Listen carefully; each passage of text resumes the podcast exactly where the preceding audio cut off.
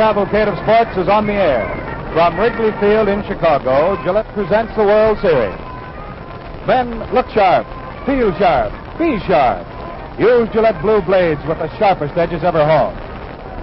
Good afternoon, baseball fans everywhere. This is Al Helfer with Bill Slater and Bill Corum, greeting you for the Gillette Safety Razor Company as the Chicago Cubs and the Detroit Tigers get ready for the crucial sixth game in this 1945 championship series. The sun here in Chicago at Wrigley Field is shining beautifully.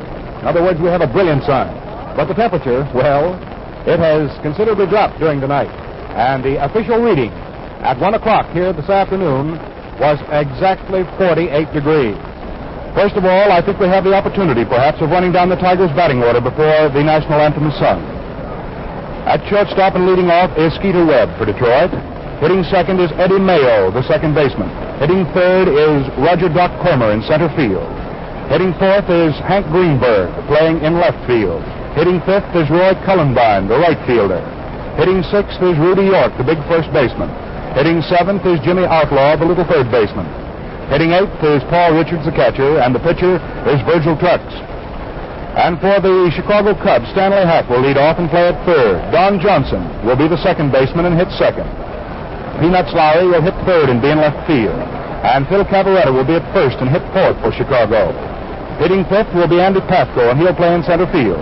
Hitting sixth will be Big Bill Nicholson, and he'll be playing in right field again for Chicago today. The catcher is going to be Mickey Livingston, hitting in the number seven spot for Charlie Grimm's Cubs. And hitting in the number eight spot and reinstalled into the lineup, as Bill Corum told you, is Roy Hughes, the veteran shortstop. And hitting ninth and pitching this afternoon, and Chicago's pinning their hopes on him, Claude Passeau, grand right-hander, 36 years of age, and he'll be facing Virgil Trucks, a 26-year older. So there's just 10 years difference between these two pitchers here this afternoon.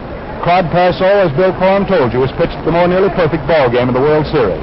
And Virgil Trucks, just out of the Navy. As a matter of fact, this is his second week out of service, and he has come back to baseball with a bang. If you recall, he pitched himself quite a smart ball game against these self-same Chicago Cubs down in Detroit.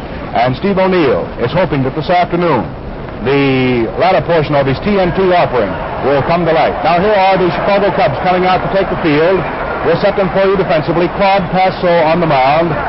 Livingston behind the plate. But ladies and gentlemen, right now we are to have the playing of our national anthem. The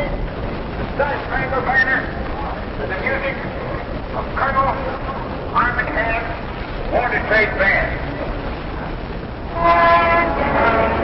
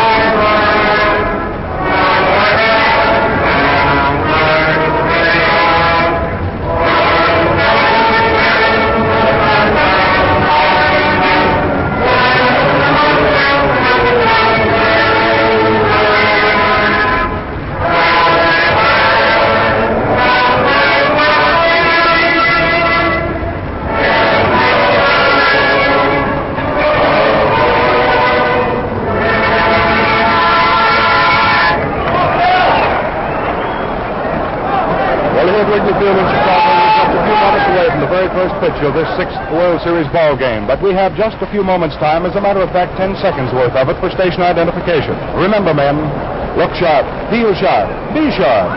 Use Gillette Blue Blades with the sharpest edges ever honed. This is the Mutual Broadcasting System.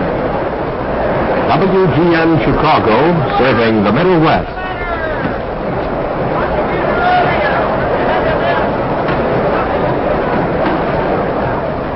As Claude Passeau now goes to the mound here at Wrigley Field in Chicago, the umpires behind the plate, National League Lou Jorda. At first base, American League Art Passarella. At second base, National League umpire Jocko Conlan. At third base is Bill Summers of the American League. And talking about Bills, Well, you know what that means, don't you? That means a grand guy's going to step up here to the microphone right now. He takes his hat off, shows us that silver hair of his, moves into the microphone, and he tells us the following. Bill? Okay, Al Helfer, thank you very much. Good afternoon, everyone. This ball game, as Al indicated, is just about to get itself underway. Claude Passeau, defiantly wearing a big number 13 on his back, strides out to the mound there, picks up the rosin bag, and Claude is working, walking nervously around that circle of dirt out there at this particular moment and is getting ready to deliver the first pitch of this sixth crucial ball game of the 45 series to Jimmy Skeeter Webb, the leadoff hitter for Detroit. That will bring up there, battling each other, a couple of gentlemen from Mississippi. Passeau from Waynesboro, Mississippi. The pitcher will face Jimmy Webb of Meridian, Mississippi as the hitter.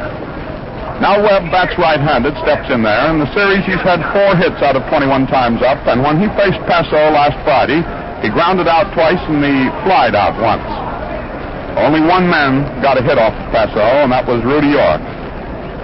So Skeeter Webb was not an exception in the lineup and not hitting Passeau last Friday. He's ready to go now. Passeau delivers him. It's a call strike, a fastball on the inside just above the knees.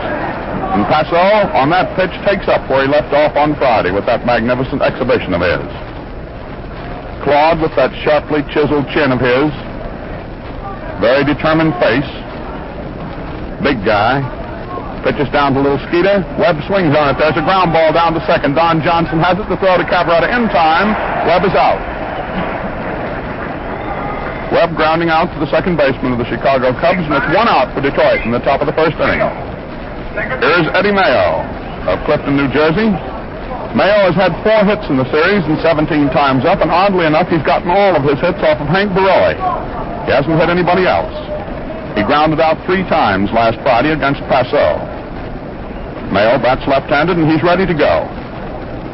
So is Passeau, and here comes the pitch.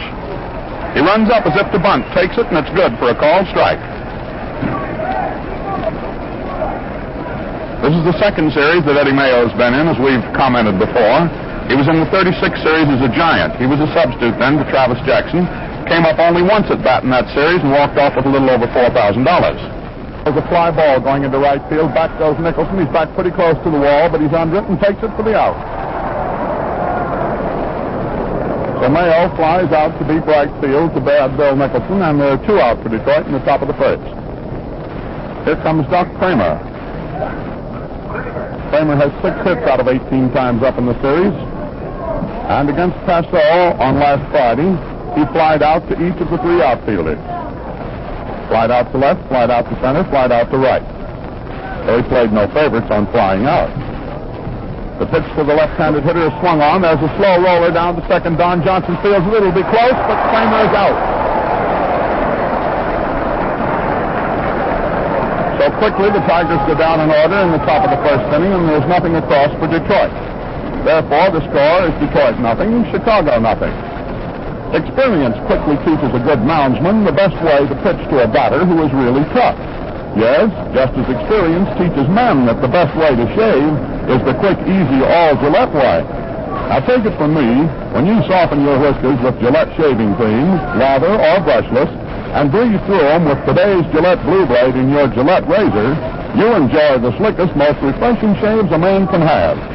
Fans Gillette brushless and Gillette lather are superb beard softeners. They remove moisture-resisting oil from your whiskers almost instantly and blanket plenty of water against them. Every bristle gets a thorough soaking in a hurry. Gillette shaving creams are becoming easier to obtain. Ask your dealer for Gillette brushless or Gillette lathers, just a quarter, and enjoy the extra luxury of shaving this easier all Gillette way. And remember, look sharp, feel sharp, be sharp. Use Gillette Blue Blades with the sharpest edges ever honed. Now it's the last half of the first inning, and a roar from the Chicago crowd as Stanley Hack comes to the plate. Hack bats left-handed, and in the series he's gone 7 for 20. And against Trucks, last Thursday he went 3 for 3 and was walked once, and one of his three hits was a double. So this particular fellow, Stanley Hack, who's coming up there to bat against the ex-sailor, Virgil Trucks, was the toughest guy of all over in Detroit for Trucks. Let's see what happens now. Trucks pitches low and outside. It's ball one. Trucks only gave the uh, Cubs seven hits in hanging up that victory over them. up in Detroit. He pitches now inside the Hack. That was just above the waist over the inside corner to the left-handed batter. Ball two, two and oh. Now Hack leans his bat against himself, spits on his hands and rubs them together and grabs the bat again. And Trucks, a husky-looking guy, is ready to go. That's a call strike.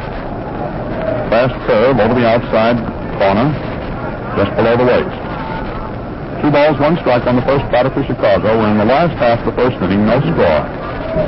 The pitch swung on, fouled off, strike two. Two balls, two strikes.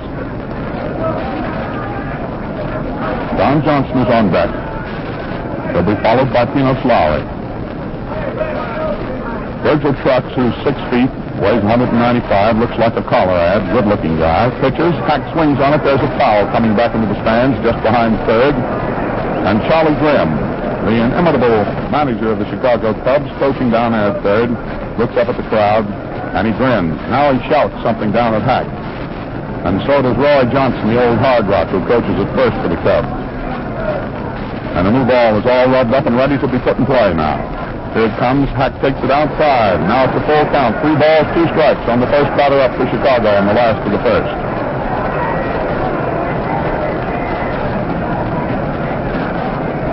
Hack standing there with that ever-present California smile on his face. Takes that one. It's inside, and Hack is walked.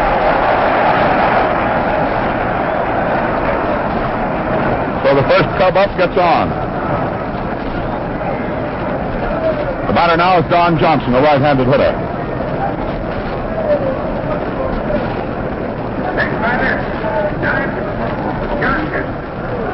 Trucks only walked three men in that first game. There's a throw over to first, but Hack gets back in time. Johnson's the second baseman. Against Trucks last uh, Thursday, he went 0 for 3 and struck out twice. Trucks' first pitch to him was low and inside for ball one.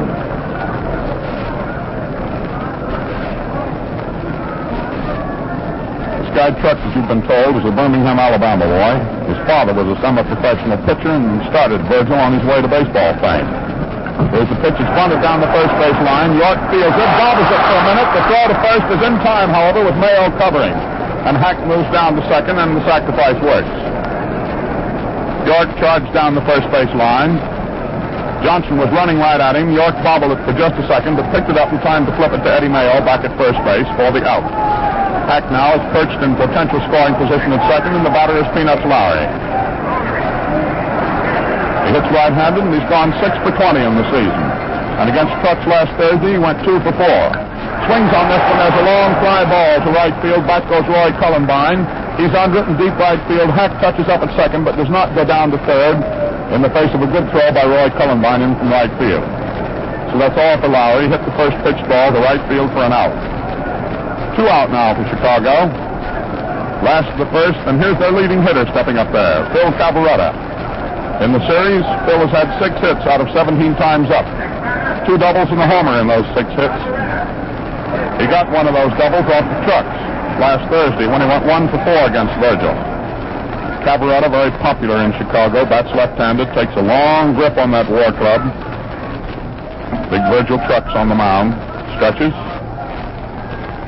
pitches to Cavarretta, who swings on it, slaps it down to deep shortstop. Skeeter Webb is making the play to first, and it's in time. Nice play by Webb. Cavarretta's out of there, and that's all for Chicago in the last half of the first inning. No runs, no hits, a base runner Hack left on at second, and there were no Detroit errors. So that's how this thrilling ball game gets underway, nothing to nothing at the end of the first inning. Here's the first batter for Detroit in the top of the second inning, and it is Captain Hank Greenberg, who served with distinction in the Army Air Forces. Greenberg steps up there. Yesterday he had a very hot day. He went three for five, and his three hits were all doubles. And in the series, he's gone six for 16, three doubles and a homer. Against Passeau, last Friday, he struck out and then twice flied out to left field. Greenberg's batting average is a very fancy 375 in this series. Tall right-handed hitter is Big Hank. Pride of the Bronx. Passeau pitches him.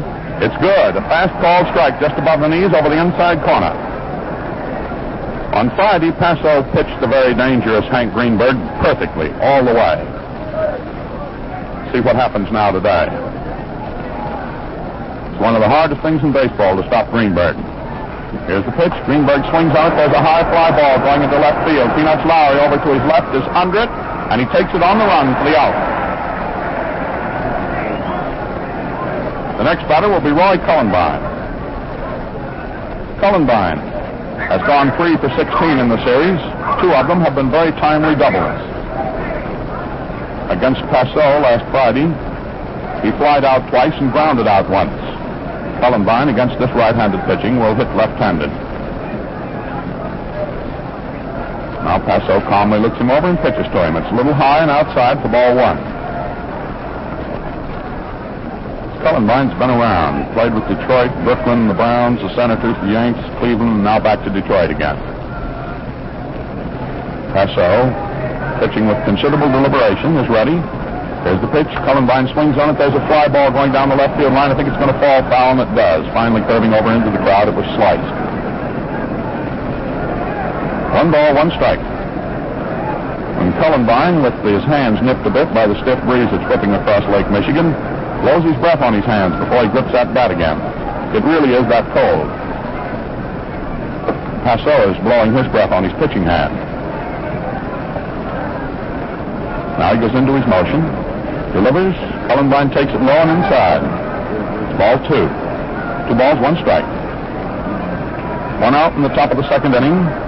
Nobody on. Nothing to nothing to score.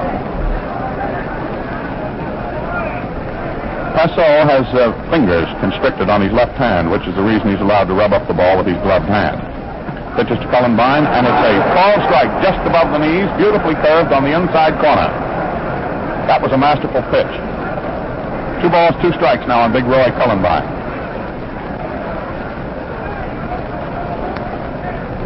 Cullenbine is standing outside the batter's box now. Now he steps in.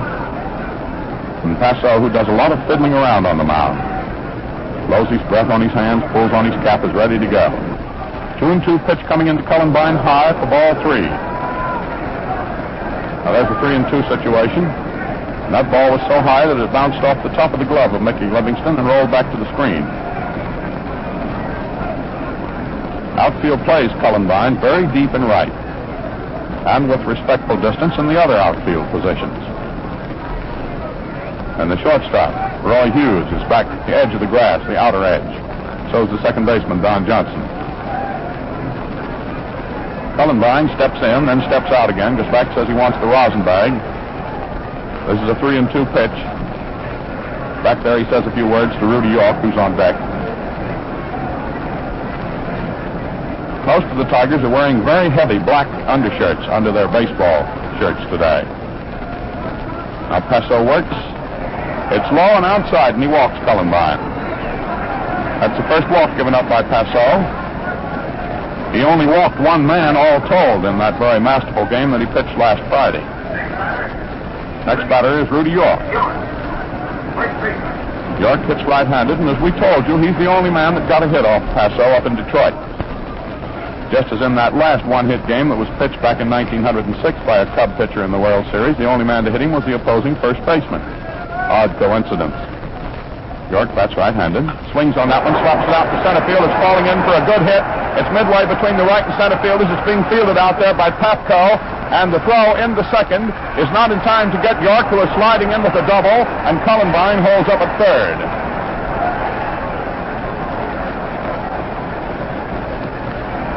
That, of course, is just the second hit that has been gotten off of Passeau in the World Series. Both hits up to this point have been garnered by Rudy York. And this is the first extra base blow off Mr. Passeau, and it puts a pretty tough situation up to the Cubs. Because Cullenbine is at third, York is at second, with that double to right center field.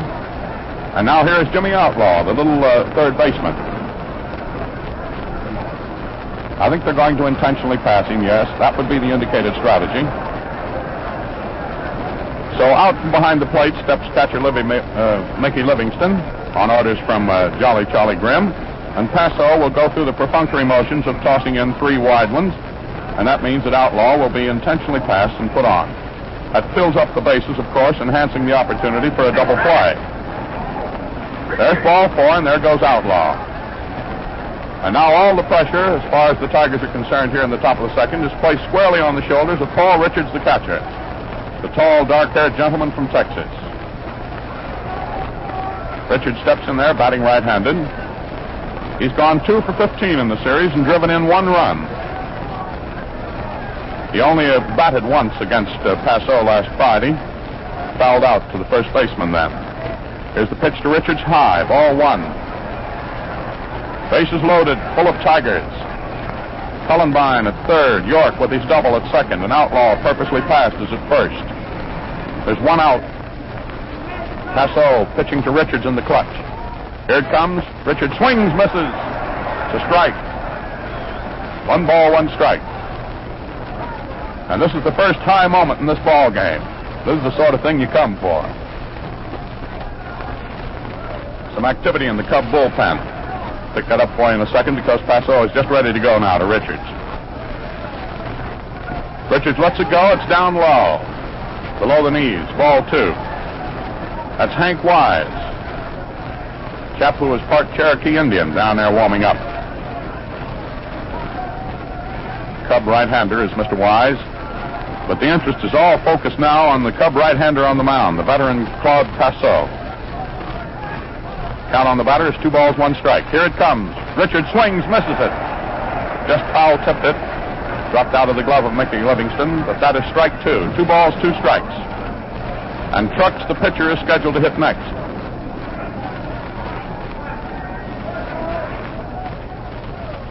Now Claude Passeau in a tough spot. Works very slowly, very carefully. He'll put all the cunning and craftiness of his long years of experience and his ability as a great pitcher into this next one coming in there to Richards. Here it is. Richards takes it high. Now it's ball three. Three balls and two strikes. And you can hear the roar of the crowd rising in the background. And a couple of new balls are brought out and given to the plate umpire, Lou Jorda. Three balls, two strikes. One man out. Passeau taking all the time in the world, and he sure deserves it. Is ready. Here it comes. Richards takes it, and it is high for ball four, and a run is forced in. The Tigers go ahead, one to nothing. That, of course, will count as a run batted in for Mr. Richards, his second of the series, and Cullenbine crossed with the free run that was forced in when Richards was walked. That moved York down to third, put Outlaw on at second, Richards at first, of course, keeps the bases loaded, and the Tigers are in front, one to nothing. And it was Cullenbine, incidentally, who crossed with a run that was forced in yesterday. Now here's Virgil Trucks, the pitcher, coming up to hit. He's the sixth man up for Detroit here in the top of the second inning. Trucks bats right-handed. Not too fancy a hitter. He hasn't had time to get his hitting eye back since he came out of the Navy less than 10 days ago. Swings on one. There's a bounding ball foul outside of third base. Fielded by Steve O'Neill. Trucks on the game he pitched last Thursday went 0 for 3, struck out once. He's a right-handed batter just fired a ball from Alabama. A great big 35 on his back. There's the pitch to him. He swings on it. There's a short fly ball going down the left field line. Back on the grass and under it is Roy Hughes, and he takes it for the out, races the ball back into the infield, and all runners hold. That means York is still at third, Outlaw at second, Richards at first. Two out now, one run in in the top of the second, and that brings up Skeeter Webb to start the second batting around for the Detroit Tigers here in this crucial sixth game of the 1945 World Series. Webb batting right-handed. He went to the University of Mississippi when he was a kid, and the opposing moundsman out there, Claude Passeau, went to Millsaps College down in Mississippi. So a couple of old Mississippi collegians going at it again. All those things are forgotten. Webb would like to get a hit, and Passeau would like to put him out. Here it comes to Webb. Webb swings on it. There's a bounding ball back towards second. It's fielded by Hughes, who steps on second for the force out, retiring the side. Hughes stepped on second, forcing out Richards unassisted, coming down from first. So on the top of the second inning, for Detroit, one run, one hit, three men left on, and there were no cover errors. Art Flynn of Sporting News has just brought Rogers Hornsby, greatest right-handed hitter of all time, into the booth. Come in and say a word to the fans, Roger. Hello, fans. I'm getting a real kick out of this series. I hope you are too. Roger, you look sharp. I Sure bet do, you Bill. feel sharp, don't you, Sure boy? do, Bill. Right. Well, all the fans know that you are sharp, Roger, so tell them how you shake. You tell them, Bill. Well, okay, Roger, then I'll take the ball. We both know that you always use the Gillette Blue Blade. And believe me, it's the sharp choice. As you found out, and that goes for most top ball players I know, the Gillette Blue Blade is the easiest and smoothest shaving blade that any man ever laid against his face. Remember, fans, look sharp, feel sharp, be sharp. Use Gillette Blue Blades with the sharpest edges ever honed. All right, the last half of the second inning. And the embattled Chicago Cubs will be stepping up there. Detroit leads them by one run. And Virgil Trucks on the mound, who enjoys that one-run lead, is getting ready to pitch to Andy Pafko. Swings on one, hits it right back through the box and out into center field for a hit. It's fielded out there by Doc Cramer, and Pafko, pressing halfway down to second, turns around in the face of Cramer's throw and gets back to first with a single.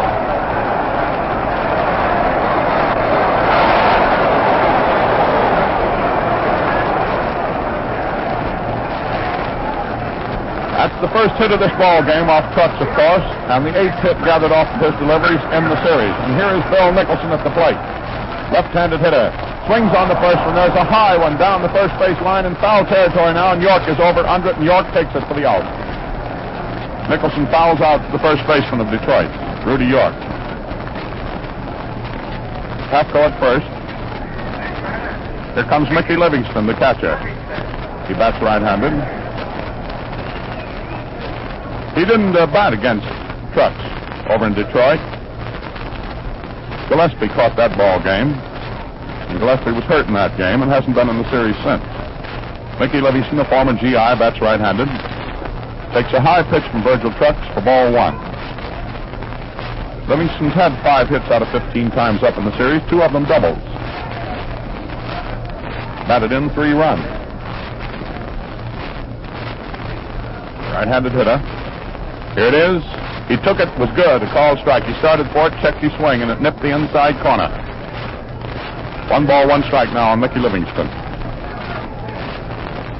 Andy Pafko leading off first. York holding the corner against him. Here's the pitch. Livingston swings on it, hits it down to the second baseman Mayo. The play at second, one out. The play back to first is very wide. The ball bounces off the wall there. Uh, the runner is going into second. He slides in and he's out.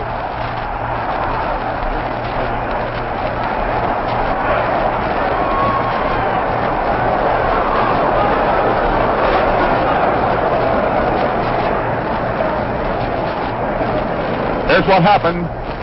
Livingston hit a ball down to the second baseman, Eddie Mayo. He picked it up, threw it to the shortstop, Skeeter Webb covering at second. That forced Pafko coming down. The throw to uh, the throw to York at first was very wide, but it bounced hard off the wall. And Richards going down toward first, the catcher picked it up, flipped it down to Webb, who was still at second base, and Webb put the ball on Livingston as Livingston slid in, and so Livingston was out, and that is all for Chicago in the last half of the second inning. No runs for the Cubs, one hit, no base runners left on, and there were no errors by Detroit. At the end of two full innings of play, Detroit leads Chicago by a score of one to nothing.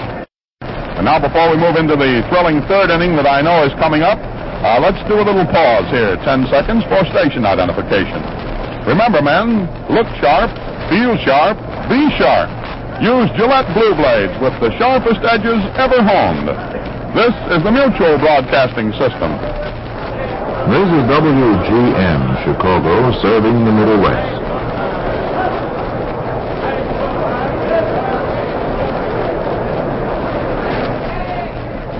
Of course, that play a moment ago, when Livingston was thrown out trying to get himself into second after the throw to York had been wide, will be racked up as a double play because there was a twin killing on the same play.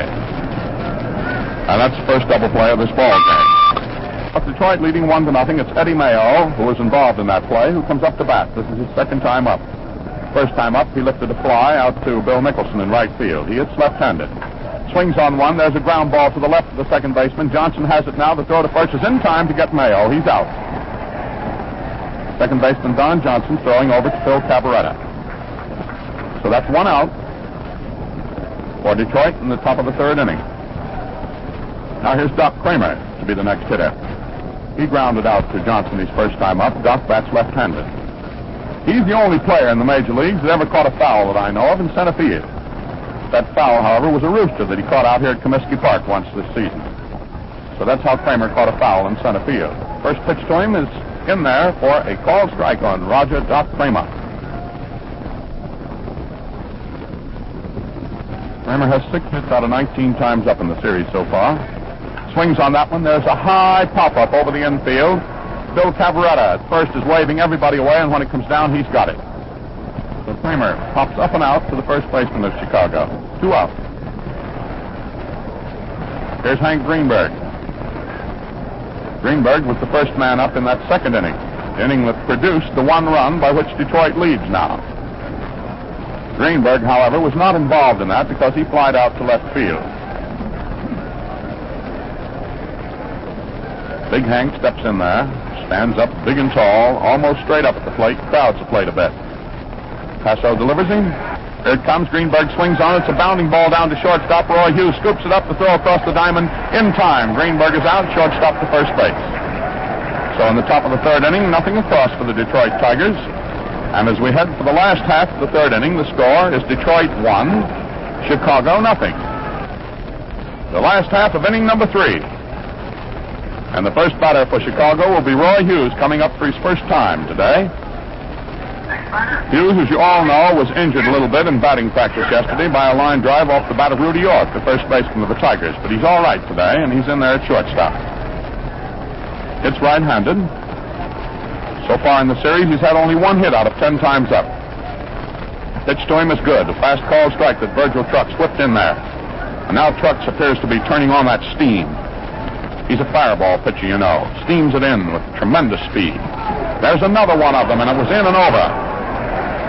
I doubt if uh, Roy Hughes even saw that.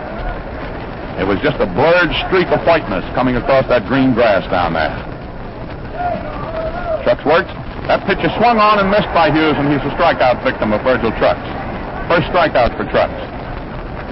One out for Chicago in the last half of the third. Here comes Claude Passeau up to the plate, the pitcher.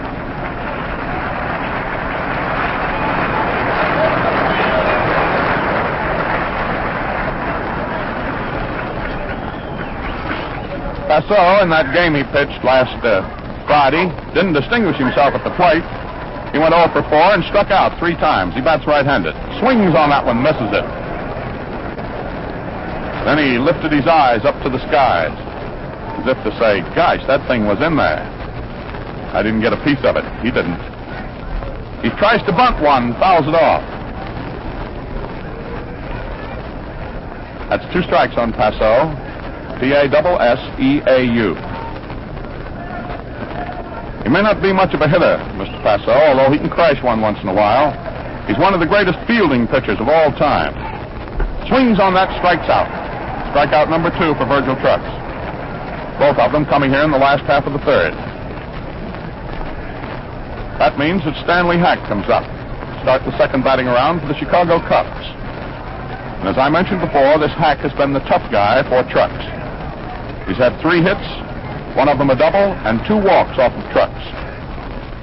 Hack swings on one, slaps it out in center field. It's falling in for a hit. Doc Cramer fields it on the third bounce and throws it back in, and Hack is on at first. What kind of a jinx is it that Hack has got on Trucks? That's his fourth hit off of Trucks in four official times up in the series, and twice Trucks has walked him. Two out now. Hack on at first, and here's Don Johnson. Johnson is officially 4 for 20 in the series. He lashed out one triple. Steps up there batting right-handed. He sacrificed, as you'll remember, when he came up his first time this afternoon back in inning number one. That's right-handed. Fouls one off. It's going back into the crowd. Strike one. No balls, one strike on Don Johnson. Guy Johnson, who's developed into a swell second baseman, learned a lot of his uh, double play work from Joe Gordon of the New York Yankees. Taught him that very important uh, handling of the ball there on the double plays. Johnson swings on that one. That's a well hit ball to deep center field. Back goes Doc Cramer way back near the ivy, and he grabs it for the out. Nice running catch back into his left by Doc Cramer. That retires the side. In the last half of the third inning, no runs for Chicago. One hit, one base runner left on, and are no errors. Chicago now has no runs. They've made two hits. They've had two base runners left on. Detroit has one run on one hit. They have had three base runners left on. We're happy to say that the Armed Forces Radio Service are receiving wires from all over the world telling them that the reception of the game so far has been excellent. 165 Armed Forces radio stations out in the field and uh, on most of the battleships at sea are picking up the shortwave transmissions and are rebroadcasting them to the men in their area or on their ships. Now here is inning number four, and the first batter up for the Tigers is Cullenbine. First pitch to him was low inside, and it almost hits him. Cullenbine had to get down to one knee, getting out of, out of the way of that one. Passeau got all his, all of his trouble back in the second inning when he walked Cullenbine. York came up and hit a double, and Cullenbine scored the run. Now Cullenbine hits a ground ball down towards second base, and it is not brought up by Don Johnson. It's a pretty hard ball on which to make a play. It was one of those slow rollers, a little bit topped. Johnson came charging in, and it's an error on Johnson. Cullenbine is on by virtue of an error. The second baseman of the Chicago Cubs, that's his first error in the series. And is just the fourth error committed by the Cubs. As a matter of fact, it's just the seventh error of the entire series. But it puts Cullenbine on. Now here's Rudy York, who doubled his last time up. That's right-handed is Big Rudy. Here's a pitch to York. Swings on it. A high one is popped up down toward first foul. Cavarretta waves everybody away and takes it easily for the out. One out now for Detroit in the top of the fourth. Cullenbine still at first. Hack came over there under that high hit foul down toward first, and he looked like a breaststroke swimmer, motioning everybody out of my way, out of my way. One out. Now the batter standing in there is little Jimmy Outlaw, who was intentionally passed his first time up. It's right-handed as the little fellow, and they play him straight away. Passeau delivers. It's hit on the ground to the left of the shortstop. Johnson makes a beautiful stop on that and a beautiful play. Outlaw is out.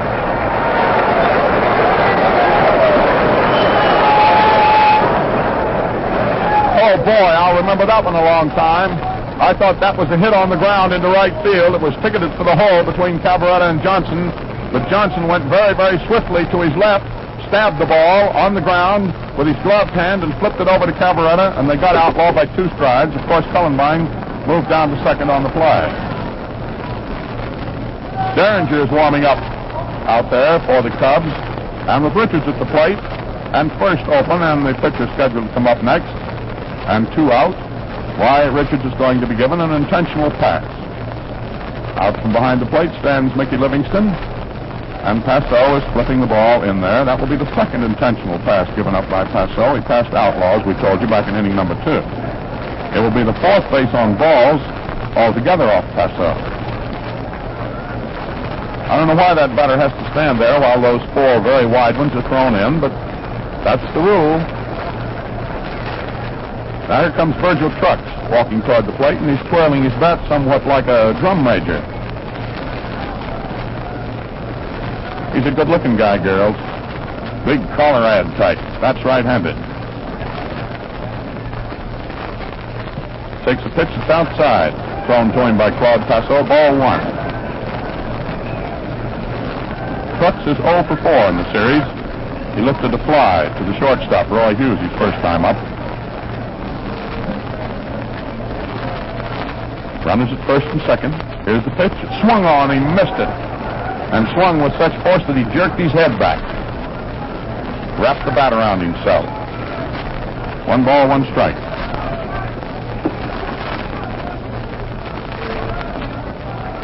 Passeau stretches, delivers. Trucks started for it, wishes he had now. It got the outside corner on it. Called strike. One ball, two strikes on Mr. Fire Trucks. He's very fast here today for his pitching. And I've said they have the fastest fire trucks in the world in Chicago. Trucks takes it's low and outside. Ball two. Two balls, two strikes on Mr. Trucks. Cullenbine at second. Richards at first. Two out. Top of the fourth. Here it is. Trucks takes it.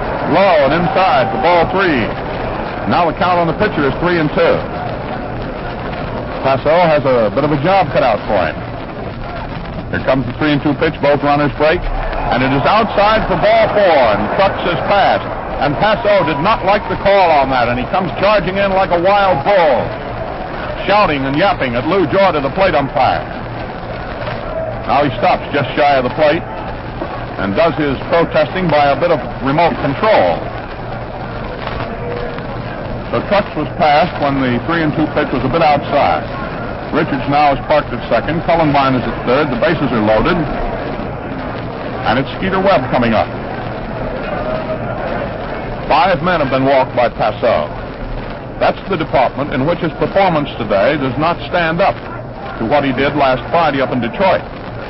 Here's Webb ready to go. Swings on one. There's a long fly ball to deep center field. Back goes Pafko way back 390 feet away. He's got it.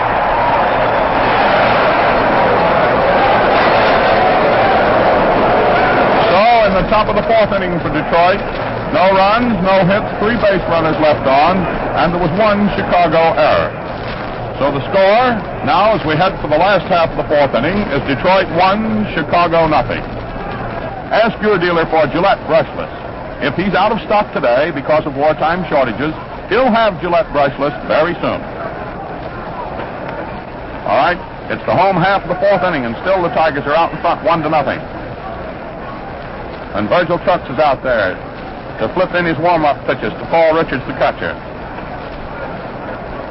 And coming up for the Cubs is their power now. Lowry will be the first hitter, then Cavarretta, and then Pafko. This guy Trucks, who served incidentally in the South and Central Pacific in the 19 months that he was in the Navy, has a very unusual distinction that he grins about. In his 19 months of service and overseas, he never rode on a boat. So there's a Navy veteran now who never rode a boat. He went by air all the time. But these are modern times. And now Trucks is ready to go, and Lowry, who flied out to right his first time up, steps in. He takes a very fast ball strike with a lot of nice hook on it. Lowry didn't even offer it that one. Little old peanuts there, batting right-handed. Trucks pitches him. It's good. Ball strike two. Trucks is turning on that steam. Who he can throw a fastball. Has two strikes on Perry Lowry now. That pitch is called strike three to Lowry. A fastball on the inside corner. Tied up Peanuts. And that for Trucks is strikeout number three. Trucks does it by blazing, blinding speed. He puts all the force of that big muscular body of his into it. and Just fires it in there. Now let's see what he can do with Cavarretta. Still a left-handed batter. Cavarretta swings on one, hits it on the ground. It's a single out into center field for Bell. He takes a wide turn at first, but the ball is fielded out there by Doc Cramer back in, and Cavarretta is on with a single. That is hit number three off Trucks. And here is Andy Pafko.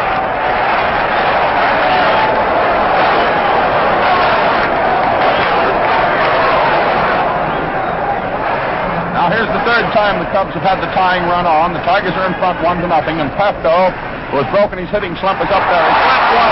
It's hit to deep left field. There goes Greenberg it. He takes it beautifully on the run, going to his left. And there's a long throw to first, and Cavarretta is hurrying back. Ooh, that Greenberg can throw.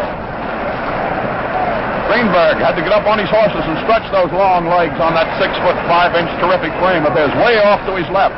Because Pafko had spiked that one. Greenberg took it on the run, and then he cut loose a tremendous throw toward first. And Cavarretta, who was all the way down to second, had to hustle like sin to get back. That's two out. Pafko out. Cavarretta still at first, and here's Bill Nicholson. Nicholson fouled out to Rudy York his first time up in this ball game. The big six footer who weighs 200 is standing there. He wants a hit. Swings on one. There's a high pop up back of shortstop. Skeeter Webb back on the grass, waits for it. It's twisting around, and Webb has to run to get it, and he does. So that's all for Chicago in the last half of the fourth inning. No runs for the Cubs, one hit, their third, one base runner left on, and there were no errors. So at the end of four innings of play, the score is Detroit 1, Chicago nothing. We're going to pause 10 seconds for station identification. Remember, men, look sharp, feel sharp, be sharp. Use Gillette Blue Blades with the sharpest edges ever honed. This is the Mutual Broadcasting System. This is WGN Chicago, serving the Middle West.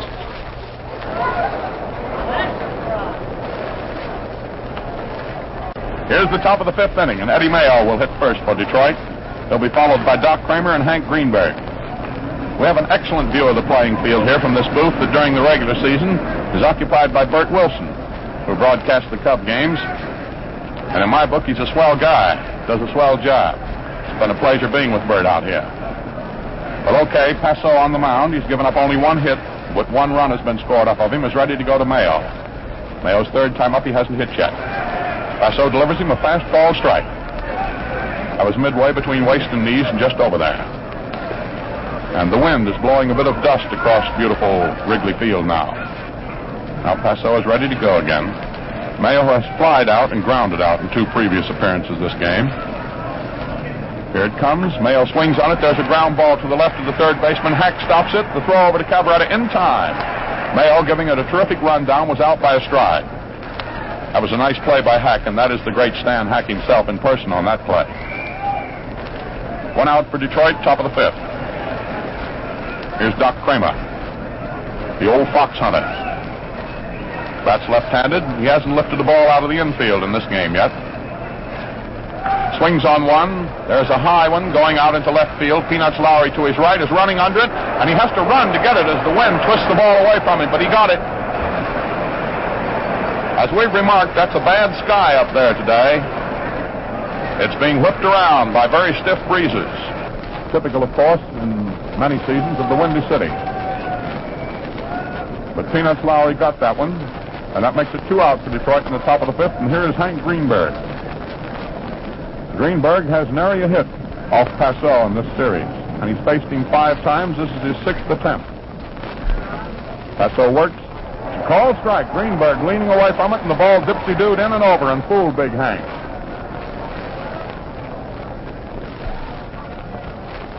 Greenberg stands straight up, as we've told you repeatedly, holds the bat behind his shoulder, takes that one. It's just inside.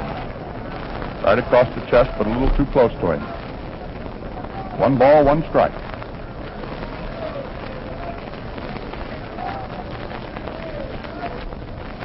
One to nothing, Detroit leads.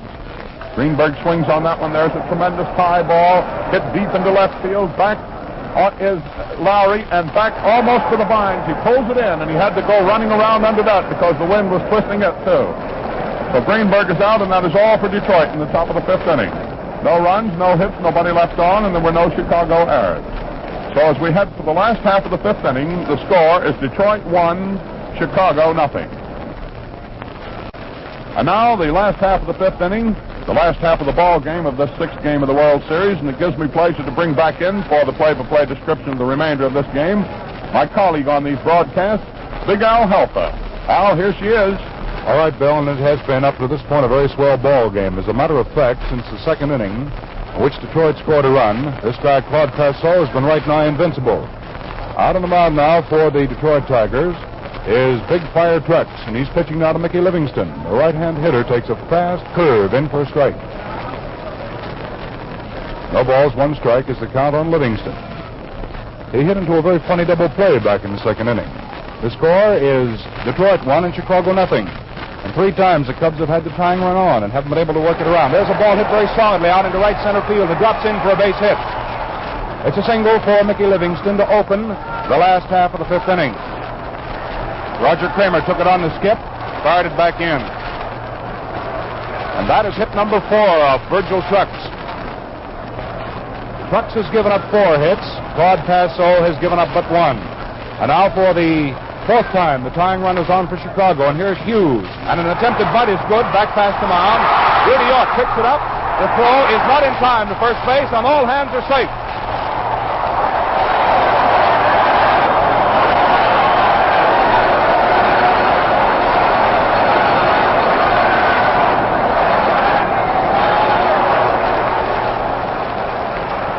That ball was very nicely bunted back past the mound to the right side by Hughes, the second, the shortstop.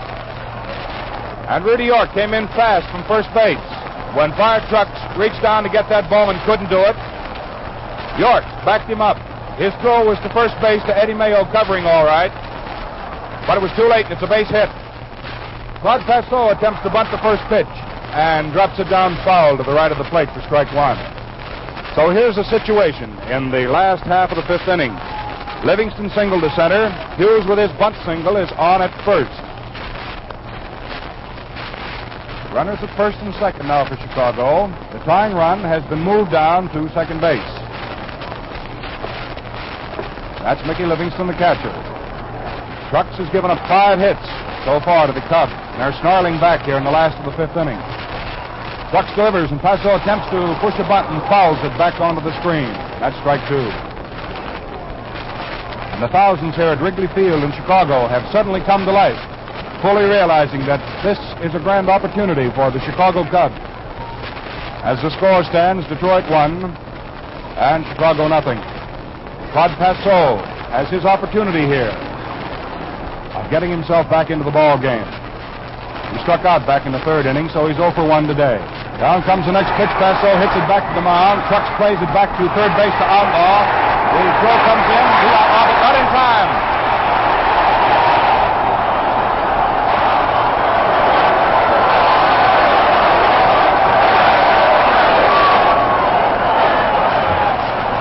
Virgil Trucks, as Claude Passeau hit back to the mound, elected to try for the runner at third base. His throw to third was a little high to Jimmy Outlaw, and Livingston came sliding in, and the bases are loaded, no outs, last half of the fifth inning.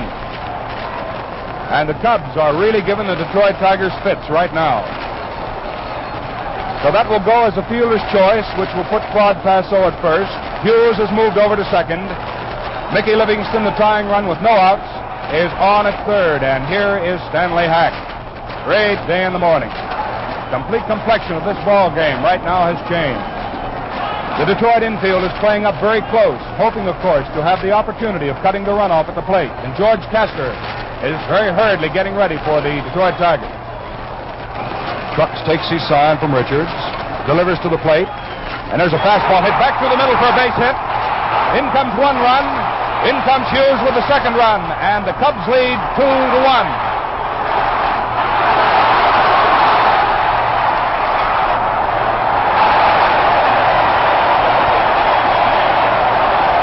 On the throw in at the plate from center field, it got away from Paul Richards, and the runners advanced to base. The crowd had come up, grounded us out, and we were unable to tell you about it when it happened. But it's a single for Stanley Hack to drive in two runs, with Livingston scoring from third base, and Hughes coming in from second. And that is hit number six and runs one and two off trucks. And when that peg came in from center field and got away from Richards back at the plate, Hack went on down and took his position at second. And Claude Passeau, who was already at second, scooted over and took his position at third base. And now the Cubs have runners at second and third. Just a moment. Just a moment. It's considered a hit and an error. It's considered a hit and put Stanley Hack on at second base. On the error on Paul Richards at the plate. Well, the complete complexion of this ball game here in the fifth inning certainly has changed. Claude Passeau is on at third, and Richards error. And the batter up at the plate now is Don Johnson. And there's a lot riding on every pitch right now. Down comes the first one, and Johnson swings on it and fouls it back into the stand. Very quickly here in the fifth inning, the Cubs have scored twice, and there are still no outs. And they have runners at second and third.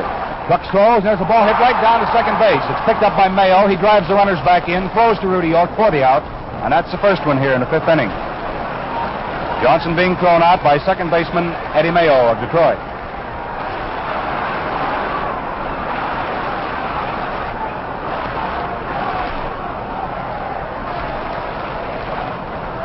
Now with one out in the last of the fifth inning, Chicago still having runners at second and third.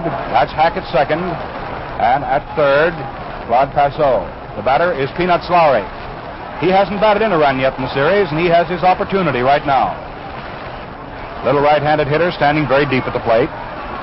Trucks checks Passeau at third. Looks down and takes his sign now from Paul Richards. A pretty tense moment. The Cubs are leading two to one. They got up the hammers here in the last half of the fifth inning and went to work. That Detroit infield is still playing up tight, very close. Trucks pitches. Lowry takes at the plate high for ball one.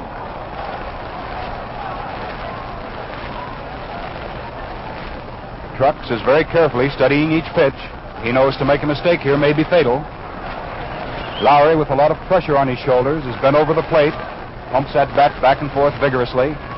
Down comes the next pitch. Lowry takes a high inside curve that gets away from Richards, but the runners hold on. Richards gets after it, picks it up. Of course, that's just ball two to Lowry. That was a high inside curve right off the point of his chin. Right now, Trucks has come down to the plate, and he's talking to Paul Richards as time has been called. Now the Detroit battery is in accord as to what they're going to do with Lowry. The outfield is fanned around the left a little peanuts and playing him very deep, especially Hank Greenberg out in left field. He's playing way back deep. Claude Passeau at third with his windbreaker on. Down at second, Stanley Hack, who is allowed to take second on Richard's error, is moving off at second base. First is open, one out, last half of inning number five, and the Cubs lead two to one. Trucks pumps, delivers. There's a curveball that's high. The ball three. Three balls, no strikes. That's the count on Peanuts Lowry. Little fella spreads his legs even wider apart down at the plate. Bends over a little more sharply from the waist. Truck, six foot, 195 pound right hander delivers. Lowry takes, and it's inside and high for ball four to load him up.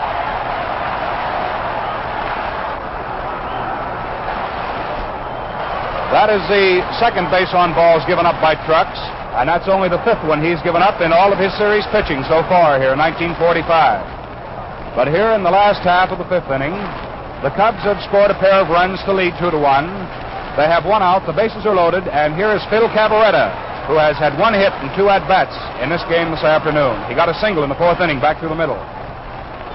George Caster getting ready for Detroit in the bullpen. Down comes the pitch. Cavarretta smacks one past second out into right center field. Passeau comes in to score the third run. Hack's right behind him. He too scores. And it's four to one Chicago.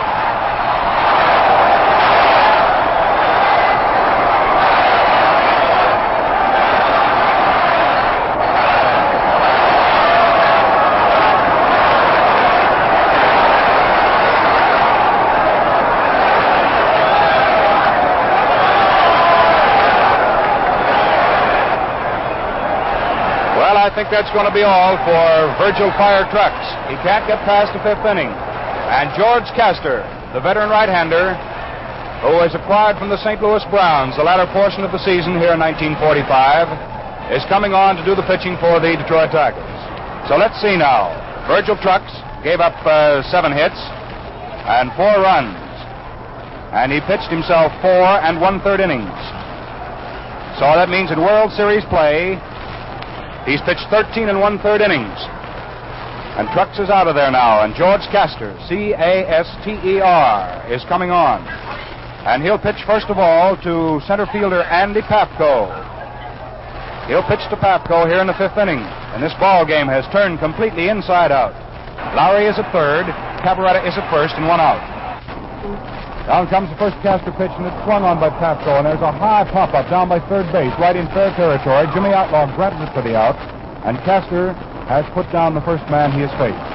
So that's the second Chicago out here in the fifth inning. Now the ninth man to come up for Chicago, and that's Bill Nicholson. Coming up to the plate now, and he's gone 0 for 2 in this afternoon's ball game. In the second inning, he fouled up and out to Rudy York, and in the fourth inning, he popped up and out to Skeeter Webb, the shortstop. The left-handed hitter looks even more belligerent as he takes the first pitch up against his chest for ball one. This is George Caster, now pitching for the Detroit Tigers.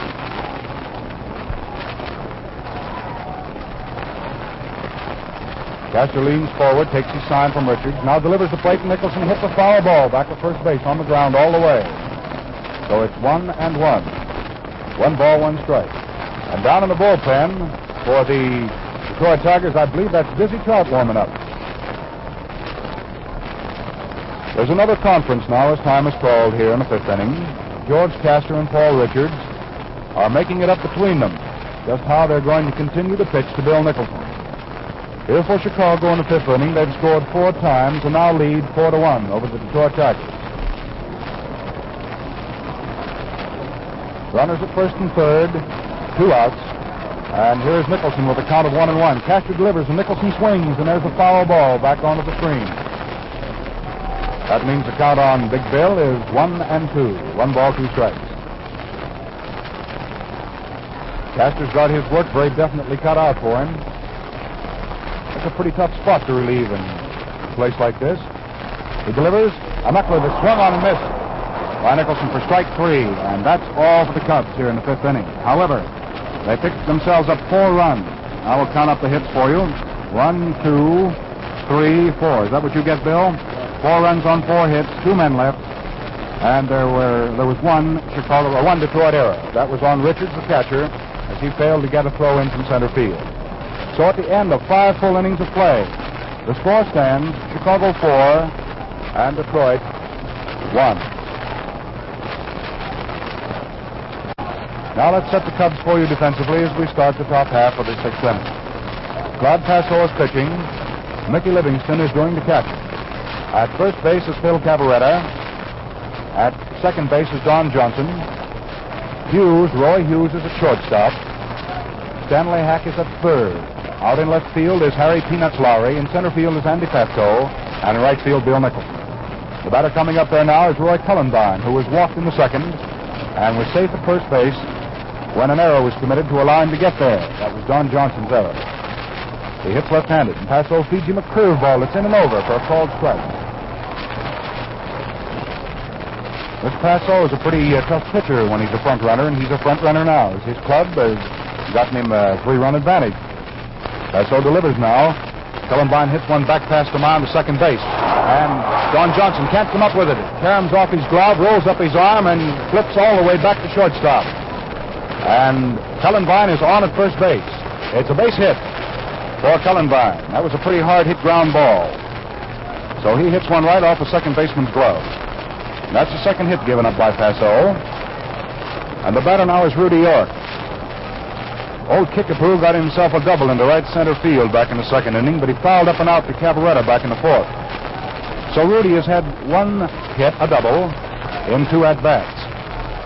Passeau checks the runner back over his shoulder, goes to the plate, and York takes. And there's a low curve under the knees for ball one. It's a four to one ball game in favor of Chicago. We're in the top half of inning number six. Cullenbine has just singled, and he's on at first.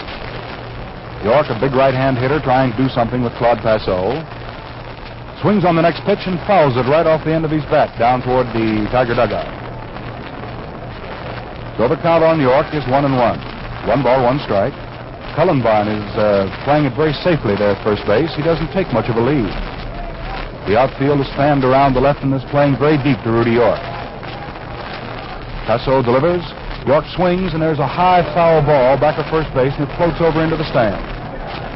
All the count on York is one ball, two strikes.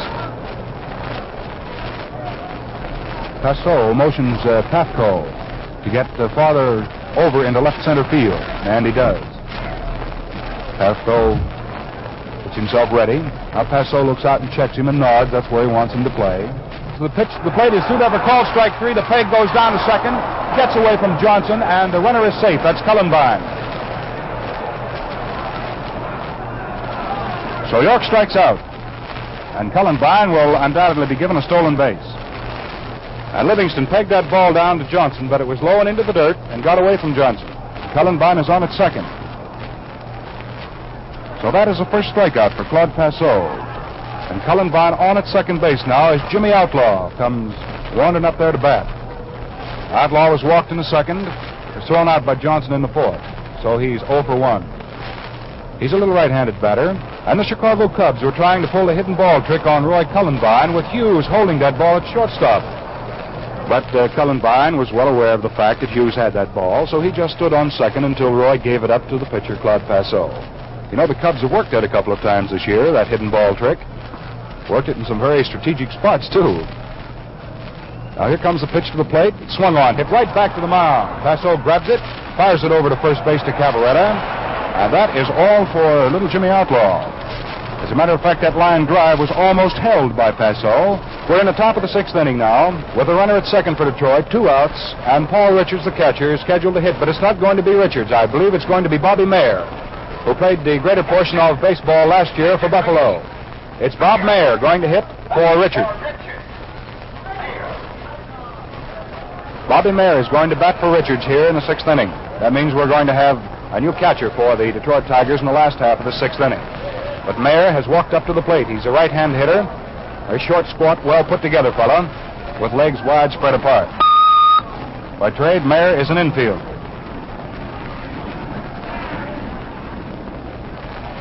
Bob Maier stands 5'9", weighs 180 pounds. He's from Dunellen, New Jersey. 28-year-old fellow that uh, looks every bit an athlete, and certainly is one. There's a fast pitch to him as Passeau offers the first one, and it's a curve ball just off the short ribs for ball one. Right tight up against the hitter. This is Bob Maier hitting for Paul Richards. Passeau stretches, looks back at Cullenbine, delivers the plate. Maier takes it, and it's in there for a strike.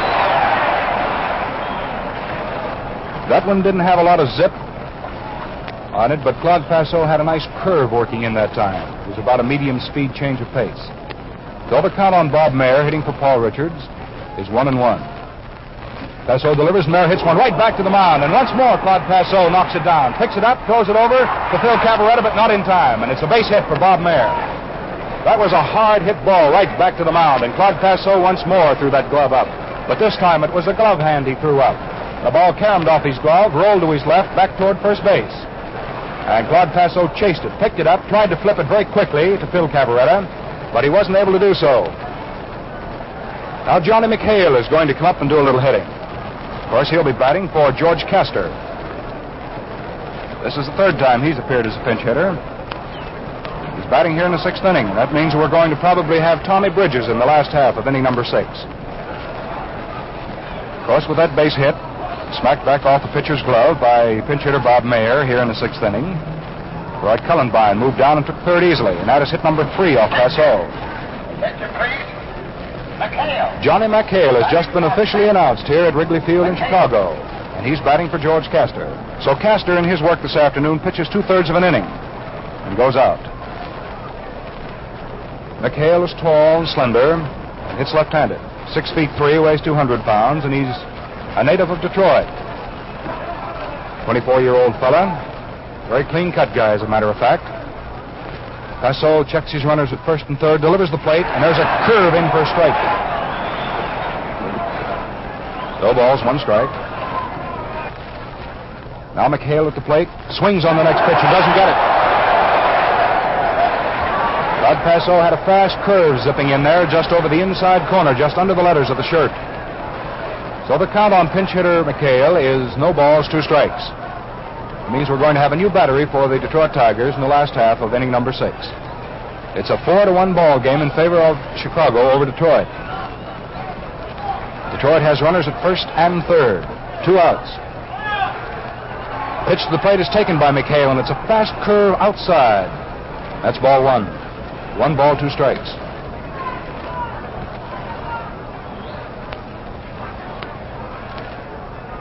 Passeau takes his sign now from Livingston.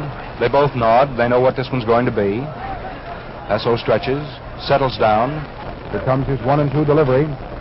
McHale takes it, and it's in there for call strike three.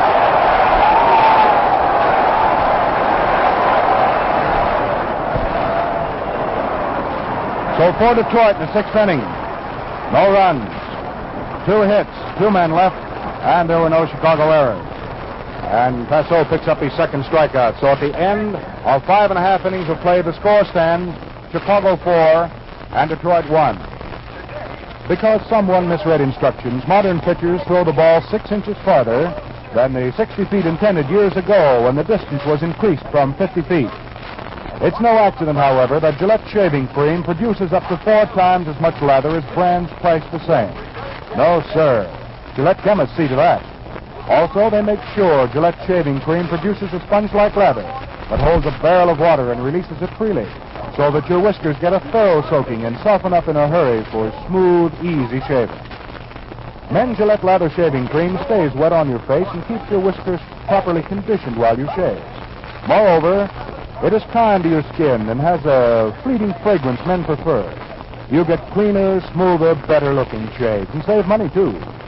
When you use Gillette lather shaving cream, you do save money at a quarter. Now here at Wrigley Field in Chicago, we're to have the last half of inning number six. And the first man to come up to the plate will be out there in just a moment. We'd like to set the uh, Detroit Tigers for you defensively as we go into the last half of the sixth inning. It looks as though Swift is going to come in all right to do the catching for Detroit. Yes, Swift is coming in. It's going to be Swift to do the catching for the Detroit Tigers. We as yet have not been given the pitcher for Detroit. We assume it will be Tommy Bridges. However, we as yet are not quite sure because we are having a lot of activity down in the bullpen of the Detroit Tigers. However, we do know that we're going to have a new battery. And Steve O'Neill is taking his good old time about announcing the pitcher that's to come out, but I believe it's the little game rooster Tommy Bridges that's going to come out. Yes, Tommy Bridges, a veteran of the wars for Detroit. And he's coming out right now.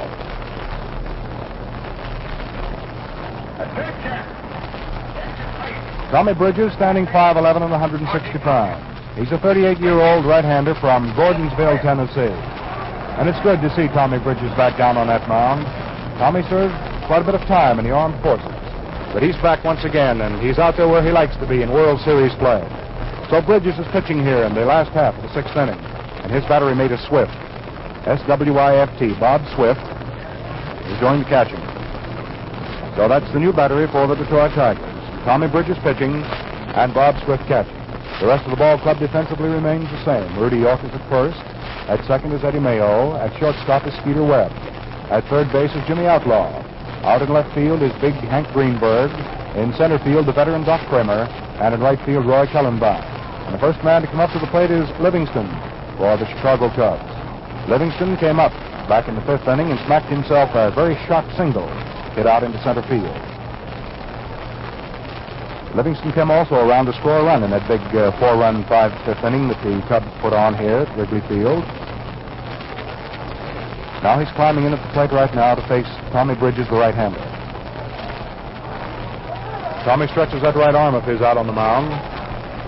There's a fellow that's got a lot of competitive spirit, this Tommy Bridges. He's one of the fine figures of baseball. Little Tommy throws the first pitch. There's a fast curve in for a strike.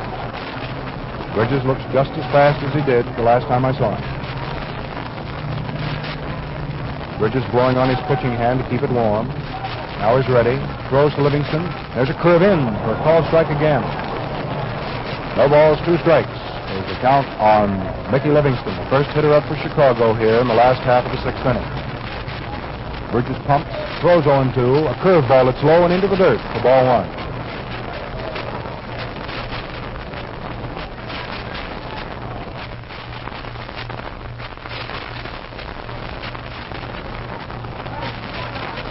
Bridges ready with the one and two pitch to Livingston. Mickey standing deep at the plate, hitting right-handed. Bridges delivers, and Livingston swings, and there's a lofty fly ball going out into left field. Hank Greenberg comes up in a big hurry. He's under it and drops it. And running it out, Livingston is trying for second and gets into second base. Hank Greenberg came in very fast and tried to reach down around his shoe tops to pick up one for an out. And the ball caromed off his glove and dropped in front of him. And Hank picked that ball up and fired it into second base, but by that time Livingston was already there. So Chicago now has a base runner on at second base. And it's a base hit. It's going to be a two-bagger. As it was figured that Hank Greenberg could not have made that catch. However, he did get his glove on it wasn't able to quite hold it. But it's a double for Livingston, hit into left field, and that is hit number one off Bridges and hit number eight for Chicago. And the batter now is Hughes, who has had one hit and two drives. Bridges pitches him, and Hughes swings on one, hits it just inside of first base, out into the right field corner.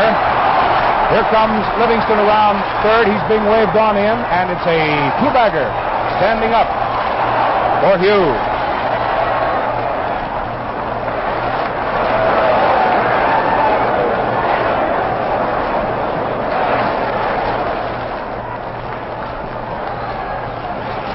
So the Chicago Cubs pick up another run here in the last half of the sixth inning to now lead five to one.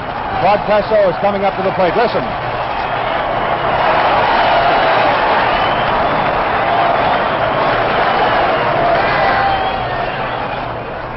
Now Claude Passeau has moved in there. Tommy Bridges, who has been 14 years with Detroit, 38-year-old right-hander, who was a sergeant for two years in Uncle Sam's Army, is out here pitching once more in the World Series. He's going to throw to Claude Passeau. There's a high curve, and Passeau tries to bunt it, misses it completely. And the throw comes down to second base, and it catches off the runner, who is Hughes, and he breaks for third, and the throw comes down from second base on to third. And Jimmy Outlaw slaps it on him, sliding in for the tag, and the out. Well, the count at the plate is strike one on Claude Passeau as he missed that attempt to bunt. And Hughes is out at third base, sort of uh, out the way of the big horn, but nevertheless he's out. The catcher to the second baseman and down to the third baseman. Passeau takes the next pitch under his knees low by Tommy Bridges for ball one. One ball, one strike. So Hughes was trying for third and was gotten at third very nicely. One run has been scored by Chicago here in the sixth inning, and they lead five to one. Bridges pitches, Passeau swings, and there's a high foul ball out back to first base, and it's going over and into the stands. So the count on Passeau now is one ball, two strikes. Down in the bullpen for Detroit, old flutterball Jim Tobin is starting to get ready. It's Tommy Bridges, who is out on the mound right now for Detroit, in World Series play in the past, has won four games and lost one. Throws to the plate, and Passeau swings on one, hits a blooper down to second base, and Eddie Mayo grabs it for the out. Sort of a half-line drive. It was hit right down to second base to Mayo. The batter is Stanley Hack.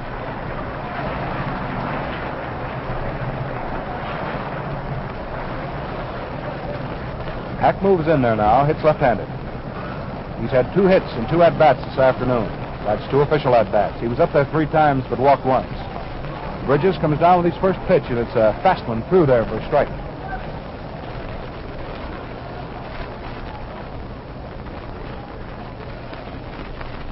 He throws again and hacks after a high curve and misses it for strike two.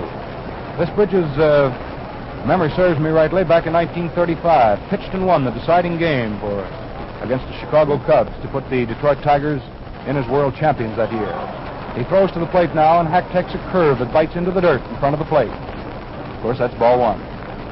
One ball, two strikes. That's the count on Stanley Hack here in the last half of the sixth inning. Two outs, nobody on. And one run has been scored by Chicago here in the sixth, and they lead five to one. Bridges easily over his head now. Delivers to the plate, and Hack takes. It's low under his knees for ball two. Two balls, two strikes. Bridges wiping his hand across the lettering of his shirt front. Now pumps, delivers two and two. There's a high curve on the outside for ball three. Three and two is the count now on Stanley Hack. With two away in the last half of the sixth inning, no base runners, and one score has come in. A pair of doubles were put together by Chicago here in the sixth, the Livingston and Hughes. The next pitch is swung on by Hack, and there's a bounding ball to short. Skeeter Webb handles it flawlessly, throws to first base, and that is all for Hack, going out from short to first. So in the sixth inning for the Chicago Cubs, they pick up one run on two hits, nobody left, and there were no errors on the part of the Detroit Tigers. So at the end of six innings of play, the score stands at five to one in favor of Chicago over Detroit.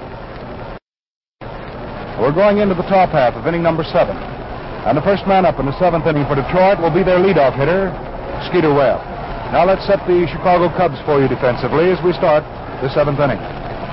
Out on the mound is Claude Passeau, who has given up just three hits so far to the Detroit Tigers. His battery mate is Mickey Livingston.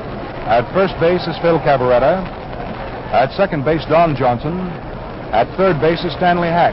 The shortstop is Roy Hughes. Out in left field is Peanuts Lowry.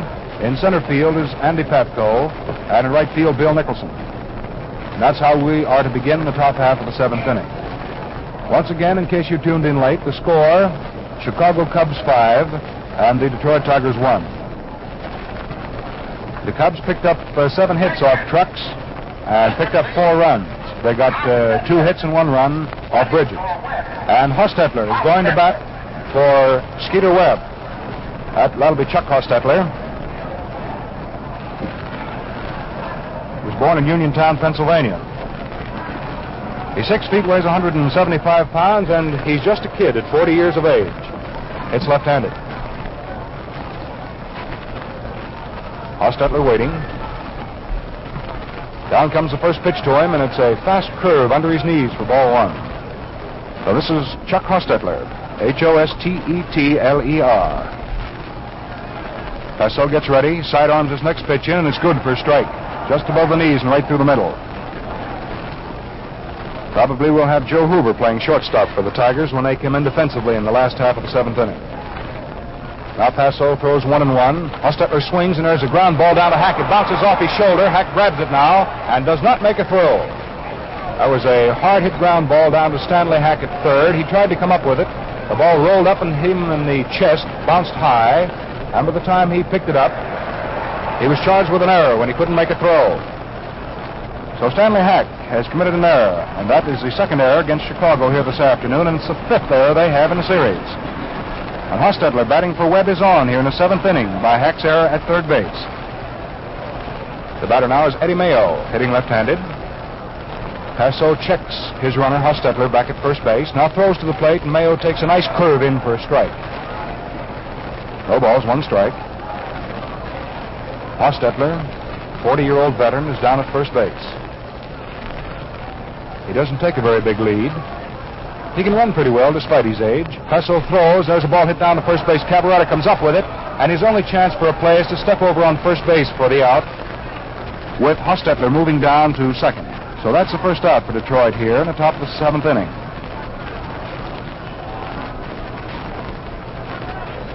Now Detroit has Hostetler at second, one out, and the batter is Doc Cramer.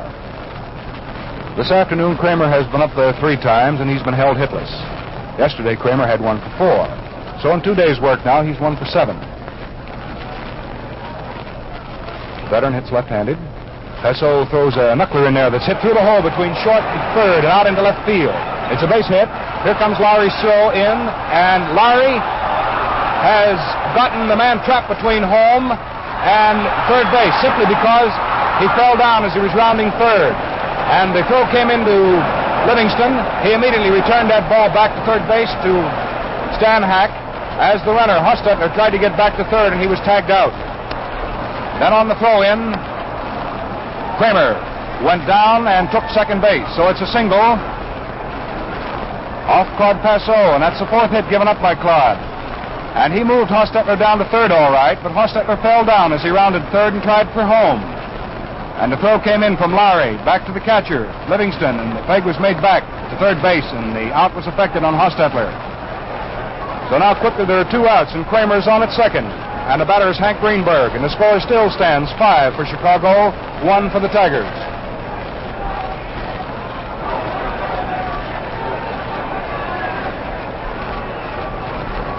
Claude Passeau taking a little time out at the mound.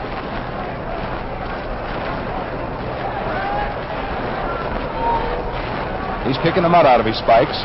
That was a pretty close call for him. Hostetler tried to score from second base, and he had the misfortune of falling down as he rounded third.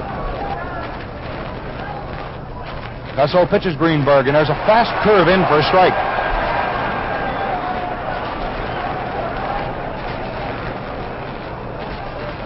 Passeau tilling the soil out at the mound. He's kicking dirt all over the place with those spikes of his. He's taking his good old time. Detroit has threatened him here in the seventh inning, but a, an unfortunate occurrence, and an incident, has helped the Chicago cause considerably. Now Passeau is ready, delivers to the plate, 0 1. It's a fast curve low. That levels the count off to Greenberg at one ball, one strike. Cramer is on at second a single to left and took second on the throw in. There was a play made for him, all right, but it was much too late. Cramer leads down off second base. He's the only base runner for Detroit. Two outs, top of the seventh. Passeau delivers to the plate, and Greenberg takes, and there's a high curve right under his chin. A ball two.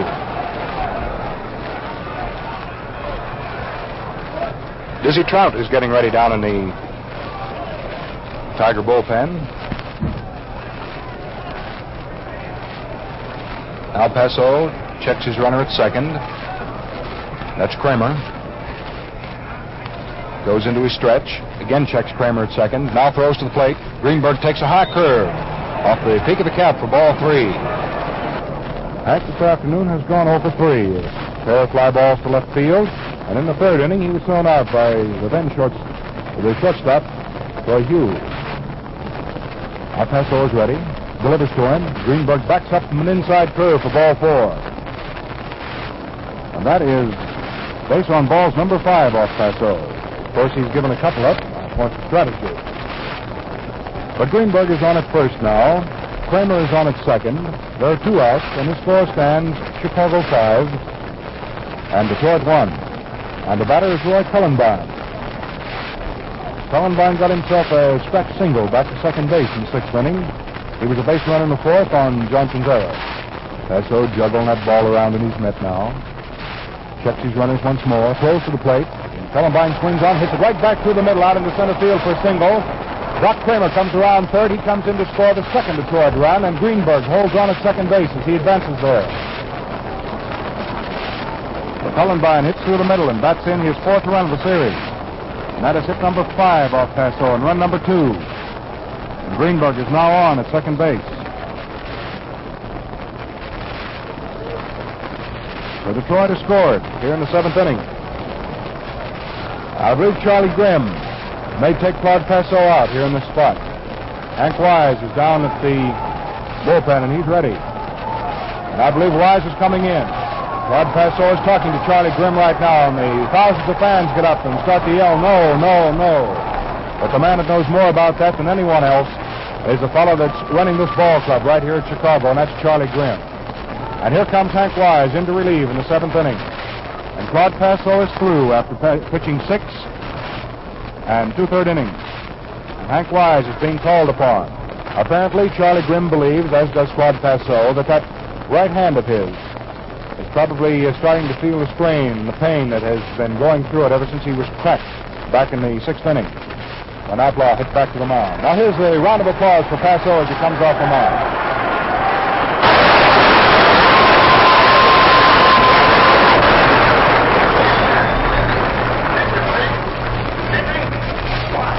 Henry Wyse has just been announced to the thousands here at Wrigley Field. And while he throws a few warm-up pitches now, gets ready to pitch to Rudy York here in the seventh inning, we've got just enough time to pause 10 seconds for station identification.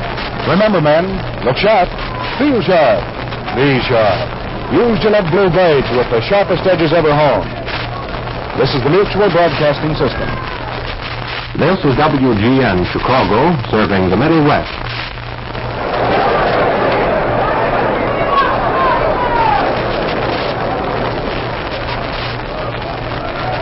Right back here at Wrigley Field in Chicago. We're in the top half of the seventh inning of the sixth game of the World Series, and Henry Wyse is ready to go. He has just relieved Claude Passeau. He's going to try to save this game for Claude. The score stands 5 to 2 in favor of the Chicago Cubs. Wyse makes his first pitch, and York swings on it and hits it foul down to the left of the plate for strike one. Henry Wyse has been uh, quite a ball player for Chicago this year. As a matter of fact, uh, he's the fellow that uh, everyone around the circuit claims pitched the Chicago Cubs into the pennant this year, along with Hank Borowy. Wyse isn't very big. You of that is, he doesn't look very big when you take a look at Greenberg, York, and Cullenbine. Right now, York takes a look at a curveball that's outside. That's ball one. One ball, one strike. Because Hank Wyse is just a half inch under six feet and weighs about 180 pounds. York swings on the next pitch. There's a solid spike hit into left field for a single. Big Greenberg is coming around third. He's coming on in to score.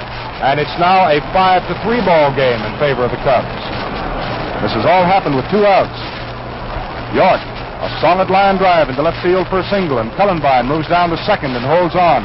Greenberg came around from second to score. And that's the second run that Detroit has scored here in the seventh inning. That hit is off Wyse, but the run is off Passeau. Score is now five to three in favor of Chicago. And with two outs, Detroit still has runners at first and second. Cullenbine at second, York at first. And here is Jimmy Outlaw. He was walked his first at bat. Wyse delivers, and there's a fast curve hit right down to second base.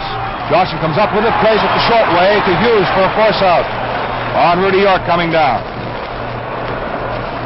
So York is forced out at second from second baseman Johnson to shortstop Hughes.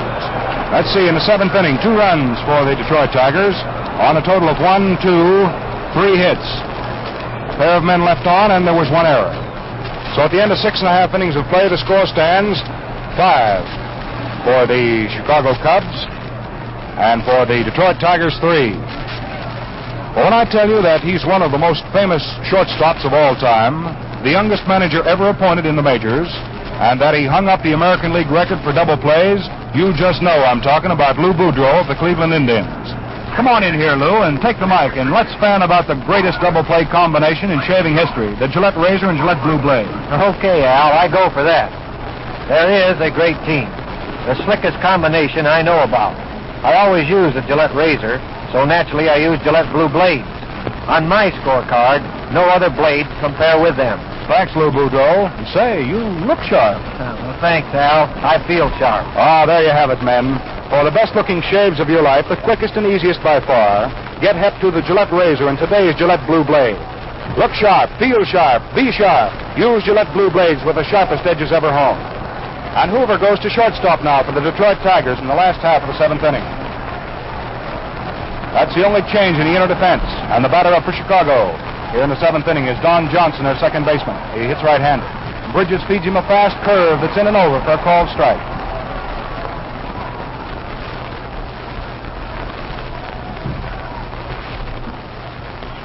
Now Bridges is ready once more. Throws a high hook that swung on and drilled foul back to first base and into the field seats.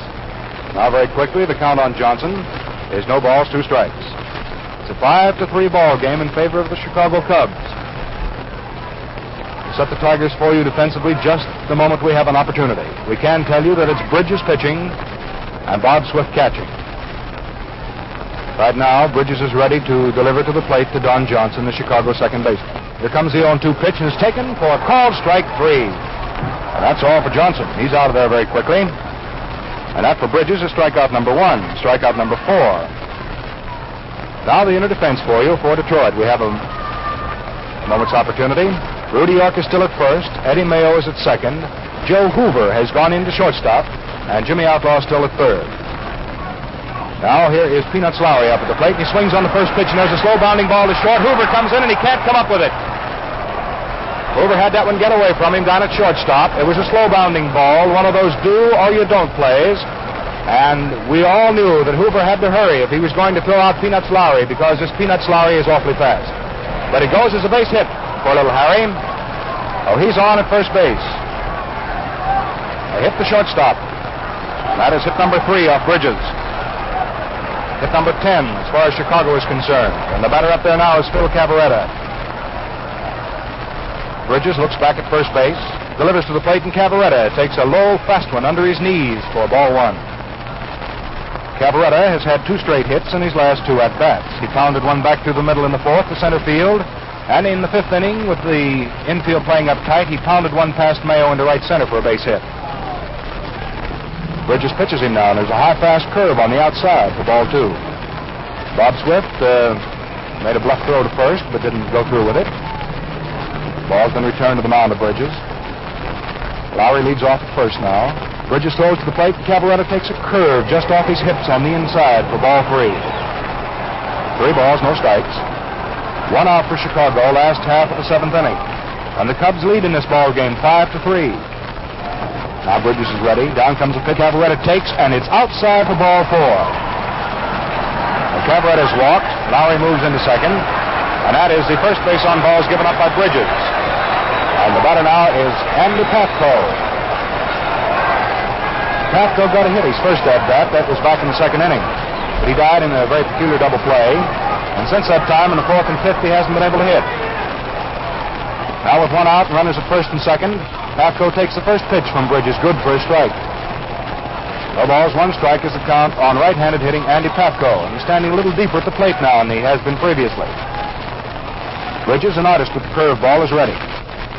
Again checking his base runner, slows to the plate, and Pafko swings as a long drive deep into left field. It's way back there. Hank Greenberg goes back right up against the wall and makes the catch.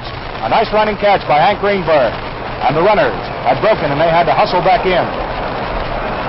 Andy Pafko caught a hold of one all right, but Hank Greenberg laid him just right, deep in left field. Boy, that really brought the thousands of fans here at Wrigley Field right up off their chairs. Thought for a minute that Andy Pafko may have hit one. Time is being called down on the diamond now. Once more, ball down in the bullpen had gotten away from the bullpen catcher and had rolled out into right field. But here's the situation now in the last half of the seventh inning. The Cubs have runners at first and second, two outs, and here is Bill Nicholson, who is base hit hungry. He's been up there three times and has gone 0 for 3. He fouled up to Cavarretta and fouled out of there in the second inning. Then in the fourth inning, he popped up to the shortstop, who was then Skeeter Webb, and he struck out in the fifth inning.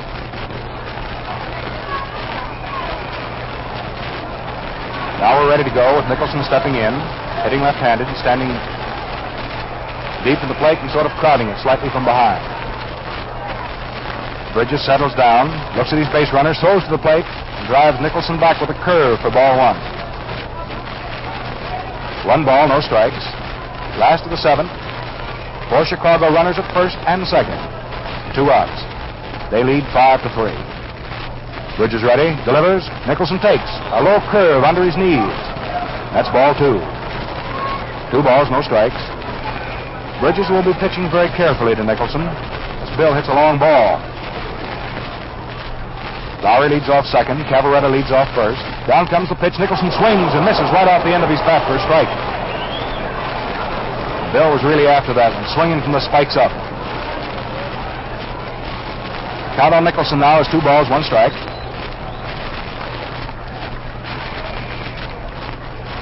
Now we're ready. Bridges checks again, throws to the plate, a hot curve, swung on and fouled off.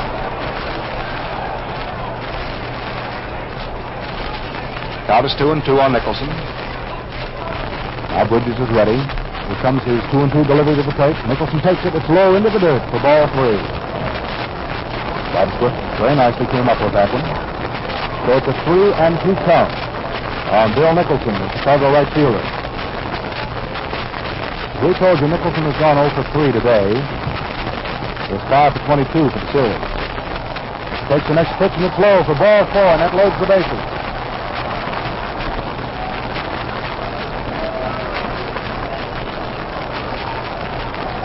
That's the second base on balls given up by Bridges. That is the fourth base on balls handed to Chicago this afternoon, Virgil Trucks, the starting pitcher, had given up two. Now the bases are loaded here in the last of the seventh, and Mickey Livingston with two outs is coming up to the plate. Lowry's at third, Cavarretta at second, and Nicholson at first. Bridges pumps once and throws. There's a fast curve that's on the inside, just off the belt buckle for ball one. Livingston so far this afternoon has had a single and a double in three at bats. Got himself a double in sixth inning. Hit it to right field. He takes a high curve right off the peak of the cap for ball two. Tommy Bridges now has gotten behind to this right-handed hitter with two balls and no strikes. The bases are completely jammed with Cubs. The boys in trade say the ducks are on the pond. Now Bridges is ready. Delivers two and nothing. And there's a low curve outside for ball three. Three balls, no strikes. It's a count on right-handed hitting Mickey Livingston, catcher of the Chicago Cubs. Bridges pitches, and there's a high curve for ball four. And that forces in a run.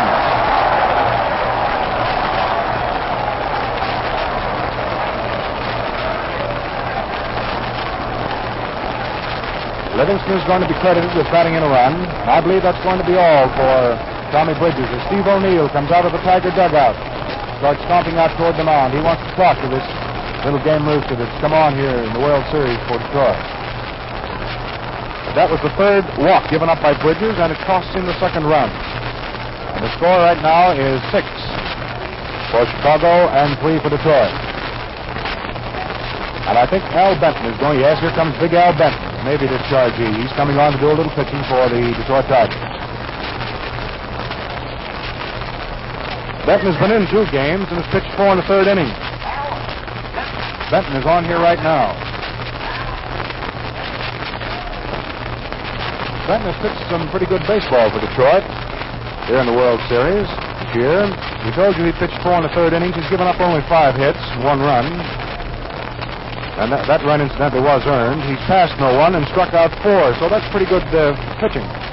And Benton will pitch first of all here to Hughes, the shortstop. Now Hughes is standing up there at the plate. Bases are still loaded. Benton makes his first pitch, and it's a low fast curve for ball one. The walk was given to Livingston, forced in a run. He's credited with batting in another run series. That's his fourth, incidentally. The next pitch is swung on, and there's a bounding ball hit right back past the mound, and it cannot be gotten by Benton. It caroms over to shortstop, and Joe Hoover tries to come up with it, but finally it's Jimmy Outlaw who grabs it. And the bases remain loaded, and another run comes in. Cavarretta comes streaking in from third. And it's a base hit, a very solid base hit for Hughes, and he hit it right back past the shin of Al Benton, the pitcher. So the bases are loaded once more. That's another run in. The hit comes off Benton, and the run comes off Bridges. So it's a seven to three ball game now for Chicago. And the batter coming up there is Hank Wyse. Wyse hitting right-handed. He takes the first pitch from Benton, and the big fella has it in there first strike. The bases are loaded, two outs. Last half of the seventh inning. The Cubs have scored twice and are threatening even more. Wyse reaches for a curve and misses it completely for strike two.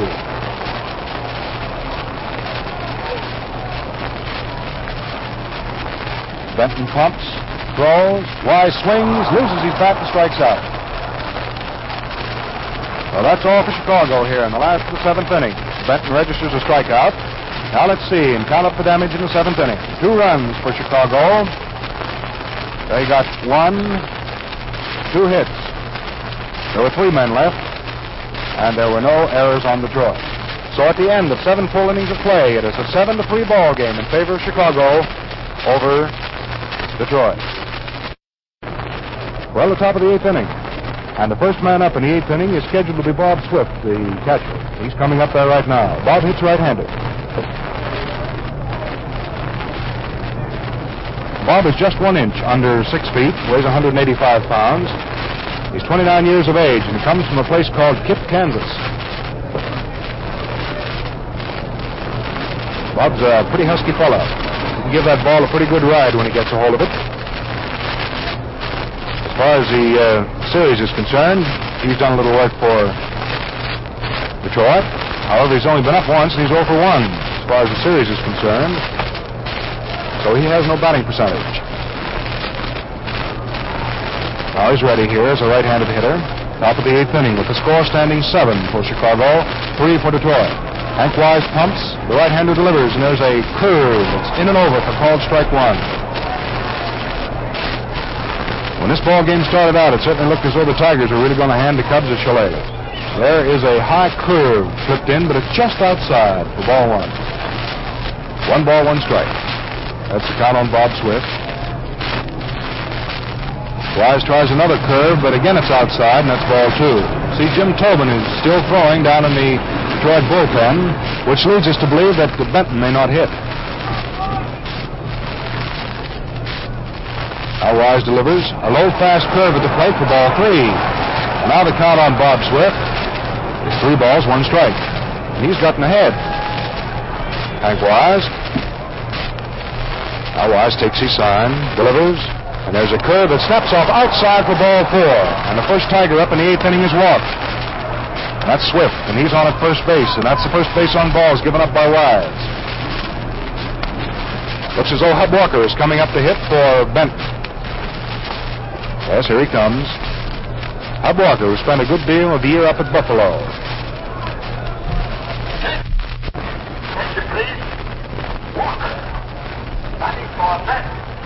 Hub Walker has just been announced as batting for Benton here in the eighth inning.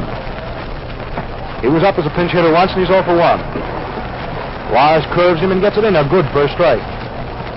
Walker, as we said, hits left-handed and stands deep at the plate and sort of away from it. He Rips that bat way down with an arm. Wyse gets ready, delivers him. Walker jumps back from an inside slant for ball one. One ball, one strike is the count on Hub Walker.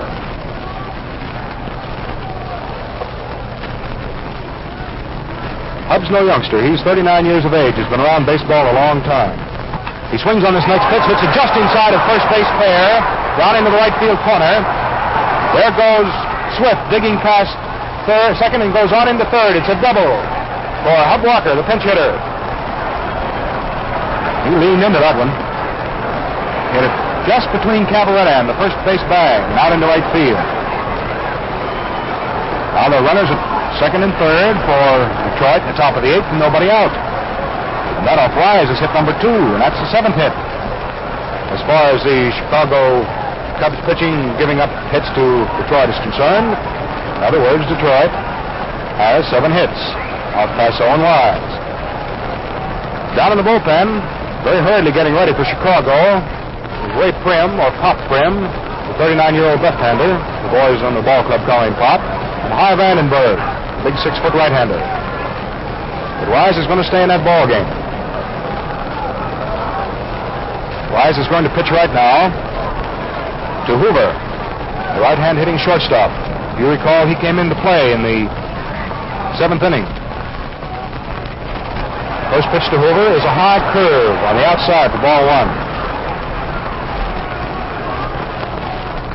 Joe Hoover stands six feet, 175 pounds. He's from Brawley, California. He swings on the next pitch, and there's a ball hit down to Stanley Hack. It bounces off Hack's chest. He picks up, throws, not in time. And a run comes in to score from third base for Detroit. Stanley Hack came in and committed an error as he tried to pick one up off the grass. That's the third error for the Chicago Cubs here this afternoon. And that allows Bob Swift to come in from third base. Now it's a six, a seven to four ball game in favor of Chicago. Hoover is on at first base. And of course, Walker held right on at second. So Detroit has runners now at first and second, no outs, and the man up at the plate is Eddie Mayo, the second baseman. He takes a fast curve. It's right through, just above the knees for a called strike. Well, Hank Wyse has got a little trouble here the eighth inning. He delivers to the plate, and Mayo swings on it, and there's a ball laced out into center field. It drops in there for a base hit. In comes one run to score, and there's the try for second base, and a nice throw from Andy Pafko to second baseman Don Johnson. The slide, and it's too late. And the out is affected at second base. So it's a single, all right, for Mayo into center field. But he's thrown out by center fielder Andy Pafko to second baseman Don Johnson. And Hoover on the play moves all the way around to third base. Coming in easily to score from second is Hub Walker. I think that's going to be all for Hank Wyse. That was the third hit off him and the first run. The earn, let's see, that's uh, three and two here for Detroit in the eighth inning. That gives them five, and the score stands seven to five. Three uh, runs were gotten off Passeau and two runs off Wyse. So it's now a seven to five ball game. Say, this has been a knockdown, drag-out affair. Yes, Henry Wyse is coming out of the ball game, and Ray Prim, I believe, is coming in. So Red Prim is on the mound here, and Wyse is out of there. Wyse came on to pitch in this ball game in the seventh inning. After Passeau had pitched six and two-third innings, and he's pitched a third of this inning, so that means he's pitched two-thirds of an inning, counting that third of an inning he had pitched in the two-third and the third in this one. So he came on in the seventh inning, finished that out, and now has pitched a third here of the eighth inning. Prim here in the eighth inning will pitch first of all to center fielder Cramer.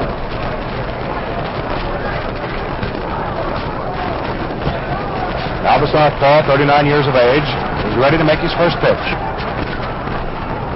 Two runs have come in here for Detroit here in the eighth inning, and the score is now seven to five in favor of Chicago. Prim is trying to stem the tide.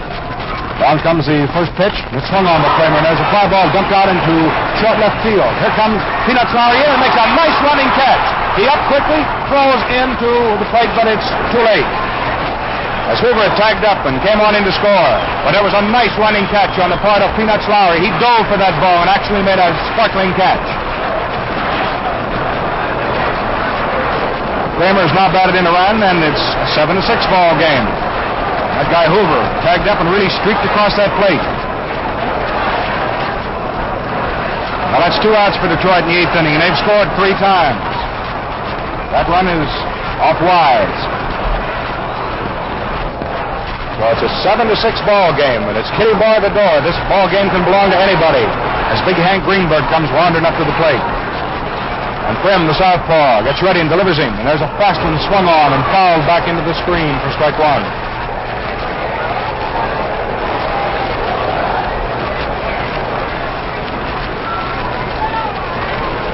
Down in the bullpen for the Detroit Tigers, Jim Tobin and Hal Newhouser are both throwing. It's a seven to six ball game in favor of the Chicago Cubs. How's ready, delivers.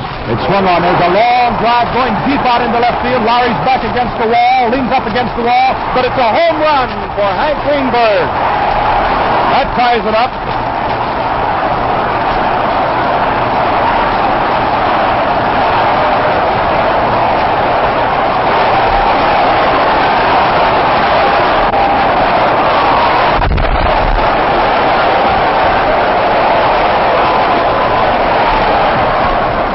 Great day that guy Greenberg really leaned into an inside pitch and hit it.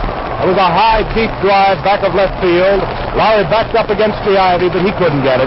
That was way up into the stands for a home run. That ball was hit about 410 feet from home plate, and it's a tied-up ball game at seven and seven.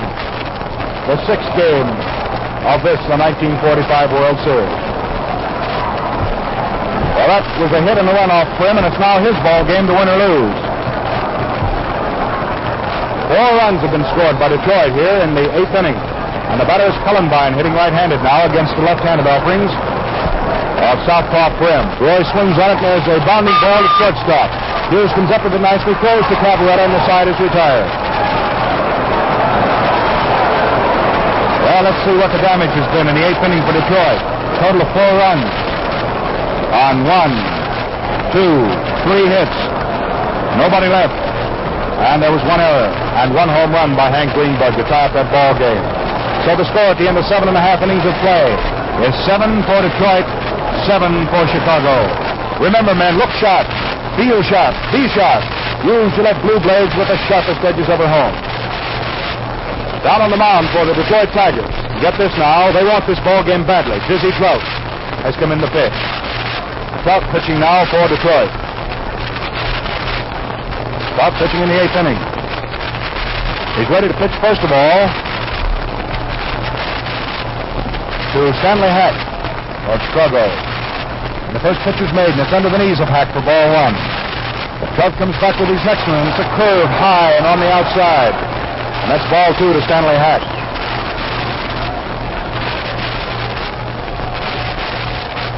Down in the bullpen for Detroit, just in case Dizzy Trout doesn't have his stuff today, Stubby Overmire and Hal Newhouser are both getting ready. A couple of southpaws.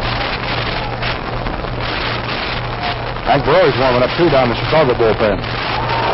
Trout delivers, and there's a fast curve under the knees of Hack for ball three. The first man up for Chicago here in the last half of the eighth inning with Dizzy Trout now pitching for Detroit. Has a count of three and nothing. Trout pitches and gets it in for a strike, and the count now on Hack is three and one. It's a seven and seven ball game, and it's really been a fight, believe me, tooth and nail. Trout delivers, and there's a low inside curve for ball four, and Hack is walked.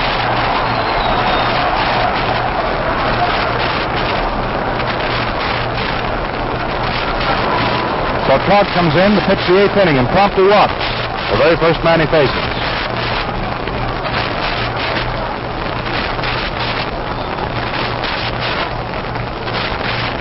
The batter up at the plate now for Chicago is Don Johnson. He's gone 0 for 3 for his work at the plate this afternoon. Clark throws, and there's a neatly placed bunt to the left of the mound. Clark picks it up, throws it over to first base to the second baseman, Eddie Mayo, covering, and Hack has been successfully sacrificed to second. So he's in scoring position now as Johnson lays his batting life down, going out from pitcher to the second baseman, covering it first. Batter now is Peanuts Lowry. He got a hit to deep shortstop back in the seventh inning. And that's the only hit he's had in three official times up this afternoon. Peanuts was walked in the fifth inning. So he's actually up there for his fifth at bat, but only his fourth official one. Last of the eighth, and the score seven and seven. There's a fastball hit back to second base. Eddie Mayo picks it up, plays it into Rudy York in plenty of time, and that's all for Lowry. But Hack moves over to third on the play. Phil Cavarretta comes walking up to the plate for Chicago. Cavarretta has had two base hits in three official times here in this game. In the fourth inning, he hit back through the middle for a single. And in the fifth inning, he knocked in a couple of runs with a single into right center field. The sun has come out very brilliantly here at Wrigley Field in Chicago. We've been playing this ball game, that is the greater portion of it, under gray and overcast skies, but now the sun has broken through. Phil Cavarretta, who has hammered in two runs today, has his opportunity of hammering in the third one and putting his ball club out in front. The score stands seven and seven. Two outs, last of the eighth inning. And Hack is on at third. Trout delivers, and there's a high, fast curve on the outside to a left-hand hitter for ball one. Cavarretta stands very deep in the plate and crouches over very severely. Trout delivers. Cavarretta swings. There's a fly ball hit out into left field. Hank Greenberg comes up to it, under it, and takes it for the out. That's all for Chicago here in the eighth inning. So the potential tie-breaking run in Hack died at third base. No runs for Chicago, no hits, one man left, and there were no errors. So at the end of eight full innings of play, we've got a ball game that's all locked up good and tight like the barn. The back door of the barn, as a matter of fact. It's seven and seven. And I think Hank Borowy is going to come out to do the pitching for the Chicago Cubs. But we're going to pause 10 seconds now for station identification. Remember, men, Look sharp, feel sharp, be sharp. Use Gillette Blue Blades with the sharpest edges ever honed. This is the Mutual Broadcasting System. This is WGN Chicago serving the Middle West. And Hank Borowy here at Wrigley Field in Chicago comes on to pitch the top of the ninth inning. And as he goes out there, he assumes the responsibility for this ball game as it's locked up at seven and seven. Hank has won one ball game and lost one here in the World Series. But it's figured that he's probably the best chance that the Chicago Cubs have against the Detroit Tigers. As when Hank was in the American League, he was, well, pretty tough on all Tiger hitters. And he, in the ninth inning, is going to face Rudy York as the first batter. So Fordham Hank is on the mound. B O R O W I. Hank Borowy pitching the ninth inning for Chicago. Sends a fast one in there. It's hit by York down to third. Hack comes up with this one, throws it across to first base to Phil Cavarretta, and that is all for Rudy York. Bouncing out from Hack to Cavarretta. Well, that's one away for Detroit in the top of the ninth inning. The batter now is little Jimmy Outlaw. And regardless of which way the cat jumps, who takes this ball game, we're going, we're going to know this, that it's been a hard-fought game all the way. Now is ready. Throws to this right-handed hitter, and there's a fastball. Swung on and hit out into left field for a solid base hit for Jimmy Outlaw. Lowry takes it on the second skip, fires it into second base to Don Johnson. So Outlaw gets himself his first hit of the afternoon. A spiked single into left field. Borowy has given up his first hit. Batter coming up to the plate is Bob Swift, the catcher. Detroit Tigers fighting back in the eighth inning and put across four runs to tie up the ball game at seven and seven. And that's how it stands right now. Matt Swift hitting right-handed, standing just off the plate. Outlaw moves off at first base with one away. Roy checks his runner. Goes down to the plate. There goes the runner. The ball is swung on and hit out into center field for a base hit. Jimmy Outlaw doesn't stop at second. He digs on into third, and it's a hit and run. With the hitter Swift delivering a looping fly ball single into center field. And that puts Outlaw on at third. That is hit number two off the way. Now with one away, Detroit has runners at first and third. There's a big conference down at the mound with Hank Borowy. This is a pretty tough spot for Hank to be in, the top of the ninth inning. The score stands at seven and seven. Batter coming up to the first now is. Batter coming up to the first bat. Alvarez is ready. Rolls the first pass, first ball. To the plate. The between third and home. And Hack has the ball waiting for him at third base as Mickey Livingston fired it back to third base when Jimmy Outlaw was trapped. So that's the second out here in the top of the ninth inning. It's a fielder's choice, all right. And Trout takes first on the fielder's choice. Smith moves down to second on the fielder's choice. And Outlaw is out on a run down between third and home.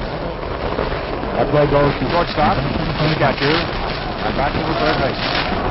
And the batter is Joe Hoover. Hoover was on in the eighth inning due to Stanley Hack's error. So he's 0 for 1, actually, as far as the batsman is concerned. He's a right-hand hitter, keeps his feet pretty close together. Stands very deep at the plate. Borowy curves him and medium speed curveball swung on. There's a high pop up. Down by first base. Phil Cavarretta gets under it, and Phil's got it for the out. And that's all as the Tigers return back in the top of the ninth inning.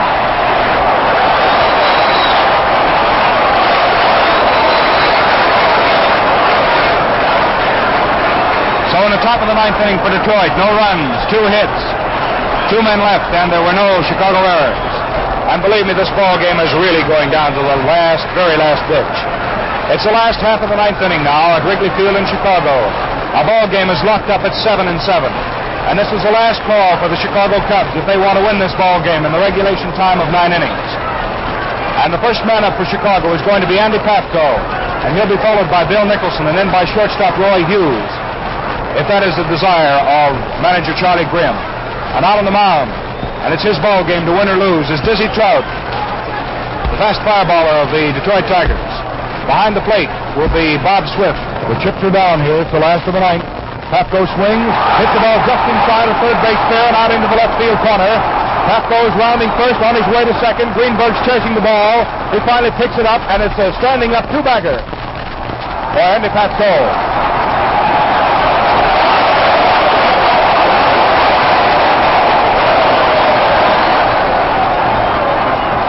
Well, that's the first hit off Trout here in the ball game, and he gives it up in the last half of the ninth inning. And Andy Pafko really spiked it right between Jimmy Outlaw and third base and right out along the left field foul line.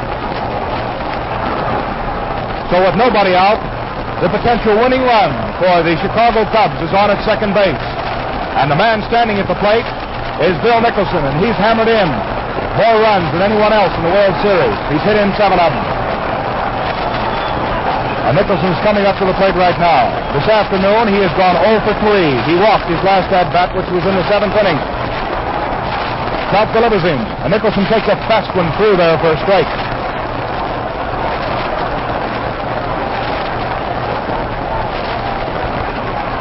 Nicholson waits. Trout checks his runner, delivers to the plate, and there's an attempted bunt that's fouled off. Of course, that's strike two. And Charlie Grimm's strategy that time was with nobody out to move Pafko down to third, from whence he could be scored on a fly ball. No outs, last of the ninth. Pafko opened with a ringing double down the left field line, and he's on at second base. And Trout is in trouble here. Detroit is fighting with their backs to the wall in the last half of the ninth inning. It's a seven and seven ball game, and Chicago has their opportunity of winning it right now. This is the test, the acid test of any pitcher. The delivery of the plate is swung on and missed. Or strike three, and Nicholson is out of there. That's the first strikeout for Trout. And I don't think that uh, the next man coming up, Livingston, is going to hit. I think Paul Gillespie will probably hit for him, yes? A left-hand hitter is coming up, Paul Gillespie, to hit for Mickey Livingston.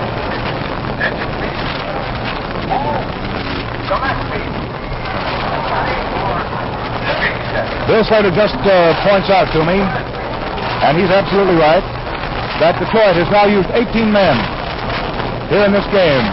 And uh, the most players used in a ball uh, in a World Series game by one club up until today was 18. The New York Yankees, or the New York um, Giants of the National League in the sixth game of the 1936 World Series used 18 men. So that record has been tied this afternoon. Now Trout is ready to pitch to Gillespie, who is in there hitting for Livingston. And the first pitch is a low curve for ball one. Gillespie hits left-handed. He'll probably remain in and catch if we have extra innings. Trout delivers, and there's the ball hit right back to the mound. Clark grabs it, looks at second, but he still goes to first. And Gillespie is out. And Pafko holds right on at second. So Gillespie is thrown out by pitcher Dizzy Trout. I wonder if Hughes is going to come up and hit now, or whether we're going to have a pinch hitter for Hughes. Looks like we might have Heinz Becker. If Hughes will be lifted, then probably Merullo or Schuster will come in to play the 10th inning if extra innings is in order this afternoon. Becker is going to bat for Hughes.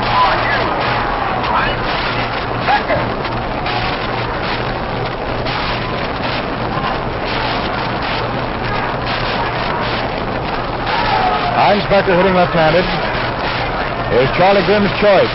And I think they're going to purposely pass Becker, who has had one hit and two tries as a pinch hitter here in the World Series. Yes, he's being intentionally walked. So Becker is being put on. Charlie Grimm goes over and talks to Hank Borowy, and I believe that Hank is going to be lifted. Yes, he's coming out of the ball game apparently, and we're going to have uh, Cy Block coming in to run. I know. Seymour Block is going to run for Heinz uh, Becker. So Block is running for Becker. Borowy is going to hit for himself as Block runs here in the last of the ninth inning. Trout is ready. He makes the first pitch and moves it through there on Borowy for strike one. The two outs in the last of the ninth inning. Runners at first and second. Borowy up there to hit for himself. Trout is ready. Stretches, pitches to the plate, and there's a ball hit out into center field. Doc Cramer goes over to his left. He's got it, and it's going to be extra innings. For Chicago, here in the ninth inning. No runs, one hit, two men left, and there were no errors. So at the end of nine full innings of play, the score stands at seven and seven. Well, remember, men, look sharp, feel sharp, and be sharp. Use Gillette Blue Blades with the sharpest edges ever honed. Now, as we go into the top half of inning number 10, we're going to have some changes. We're going to have to have a new shortstop, and we're going to see who the new catcher is going to be. Apparently, Dewey Williams is going to do the catching for Chicago. Williams is catching in the 10th inning. And Merullo has gone to shortstop. So that is a change. Catching. Merullo at shortstop here in the 10th inning for Chicago. The first man that will come up will be Eddie Mayo. Mayo is coming up there. He's the second baseman of Detroit. And there's a fastball hit right into the glove of Stanley Hack at third. A line drive, and Hack knows now why they call third base the hot corner. He stayed right with it and grabbed it for the out. That's one out here in the top of the 10th inning. And the batter now is Doc Cramer.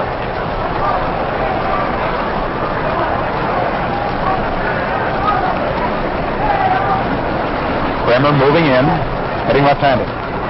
Cramer's had one hit and five at-bats.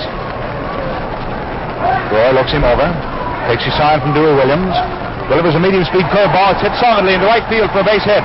Bill Nicholson comes up to it and grabs it and fires it into second to Don Johnson. And it's a single for Cramer hit into right. Got off to Borowy, hit number three. Hank Greenberg comes striding up to the plate. It was his home run in the eighth inning that tied up this ball game at seven and seven. And the hopes of the Detroit fans ride right now on the broad shoulders of big Hank Greenberg as he steps up to the plate. He's hit a couple of home runs in this World Series. He hit one down at Briggs Stadium, and hit one here. He's batted in five runs for for the uh, six runs for the Detroit Tigers. Borowy curves him carefully under the knees for ball one. One out. Cramer on at first in the top half of the tenth inning. Greenberg swings, hits the ball down to short. Merullo up with it, plays it to Johnson for one out to throw to first. It's time for a double play.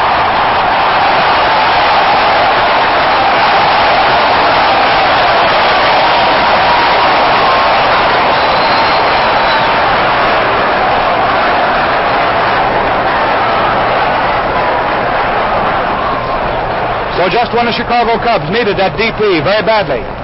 They came up with a second one here in this ball game and erased the Tiger chances in the top of the 10th inning. No runs, one hit for Detroit. Nobody left and there were no errors. And it's still a locked up ball game at 7 and 7 as we go into the last half of the 10th inning. And before the last half of the 10th inning with Dizzy Trout on the mound for Detroit. Let us pause 10 seconds for station identification.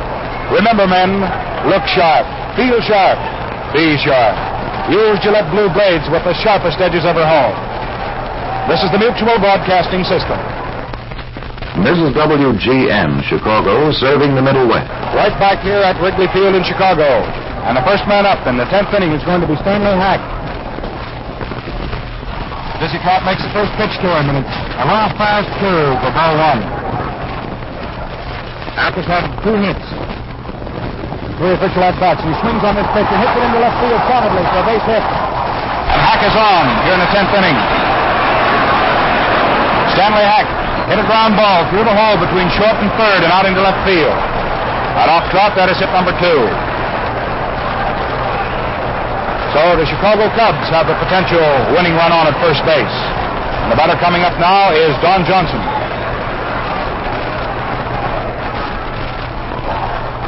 Trout delivers and Johnson attempts to butt, fouls it off to the right of the plate for strike one. So you can see that this one run is very important. They're trying to work Stanley Hack down to second. No outs here in the 10th inning. The score stands at 7 and 7. Stanley Hack has just opened the 10th inning for Chicago with a single, spiked very solidly into left field. He's on at first. Johnson tried to sacrifice him down to second. Fouled it off for a strike, so his count is 0 1. Trout ready, delivers, and there's another attempted sacrifice, but the ball is fouled off to the right of the plate this time for strike two. That Trout's really rearing back and throwing out high hard one right now. Hack steps off at first. Down comes the next pitch and it's swung on a miss for strike three. That's all for Johnson. And as far as strikeouts are concerned, for Dizzy Trout, that is his second one since he came in to pitch. He's the fifth of the Detroit pitchers. Came on to pitch the eighth inning. He pitched the eighth and the ninth, and he's now working the tenth. He's facing Peanuts Lowry right now, the right-hand hitting left fielder. His curveball is a bit high and a bit outside to Peanuts for ball one.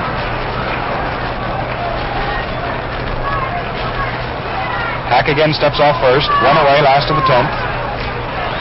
Dizzy Trout doing the pitching for Detroit. Throws. and There's a ball hit down to second base. Mayo comes up nicely with it. to throw to Hoover for one out. The throw on a double play. So Peanuts Lowry hits into a fast double play in the 10th inning. From the second baseman to the shortstop and over to the waiting mid of Big Rudy York at first base.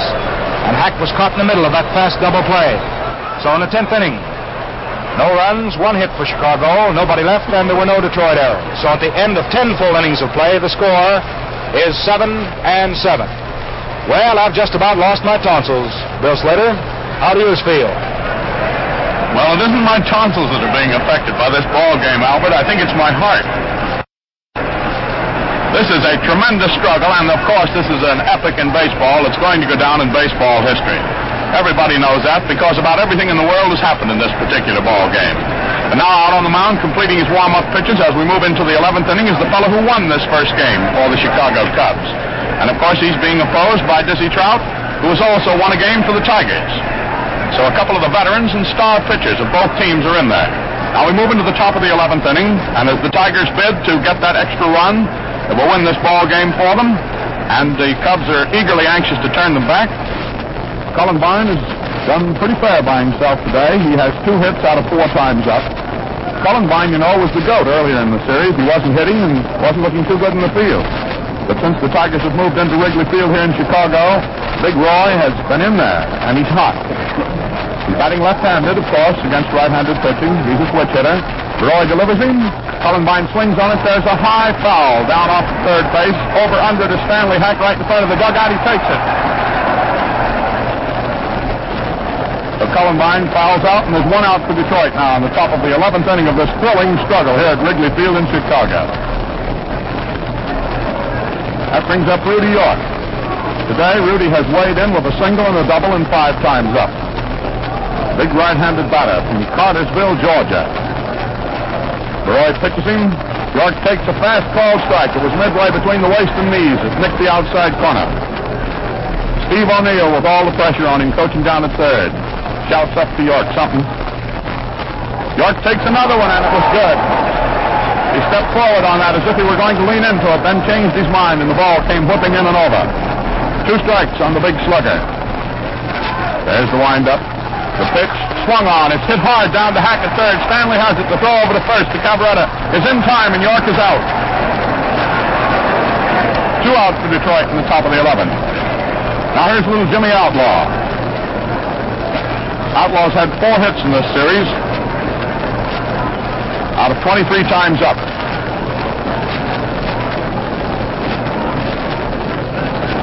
Steps up there, a right-handed batter. Borowy looking him over very carefully. He hit off Borowy back in inning number nine. Got a single to left. Now Borowy works.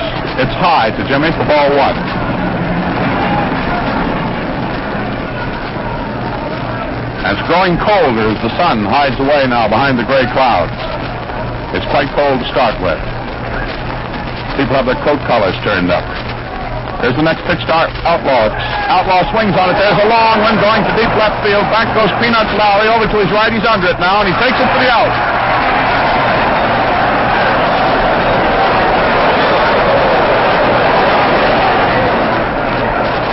Well, that's all for Detroit in the top of the 11th inning. And here's how things stand at the end of 10 and a half innings of this ball game.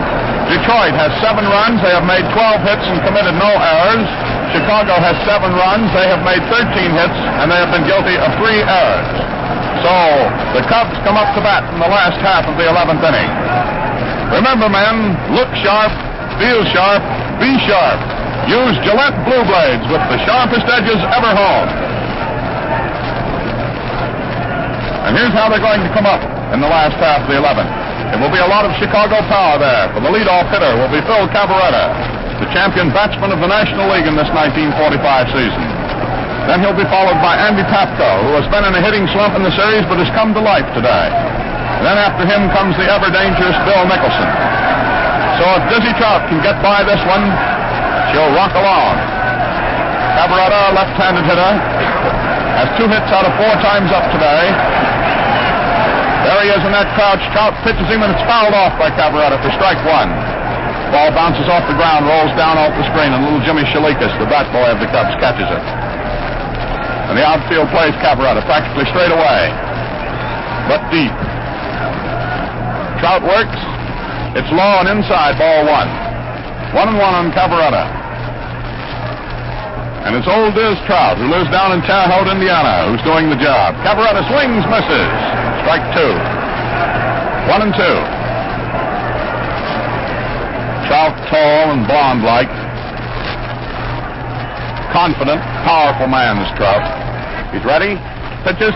Hit by Cavarretta right back to the mound. Trout has it, halfway runs it to first, and then tosses it underhand to York. And Cavarretta is out. Here's Pafko. Pafko's been up five times today. He's had a single and a double. And it was his strong arm that cut down Eddie Mayo at the crucial point back there before the game had gone past regulation length. And that was an arm that's been strengthened by Pafko in his youth, milking cows. Pafko swings on one, hits it foul. The hot hit ball is foul down the left field line. One strike on Pafko, and the whole crowd rose up because the last time Pafko was up there, he spiked the double right down that self same left field line. Naturally, the Chicago fans hoped he was doing it again. Now Trout pitches him. Pafko hits one. It's high up in the air. Back on the grass goes Mayo. It's twisting in the air, and Mayo takes it and holds it, and it was close.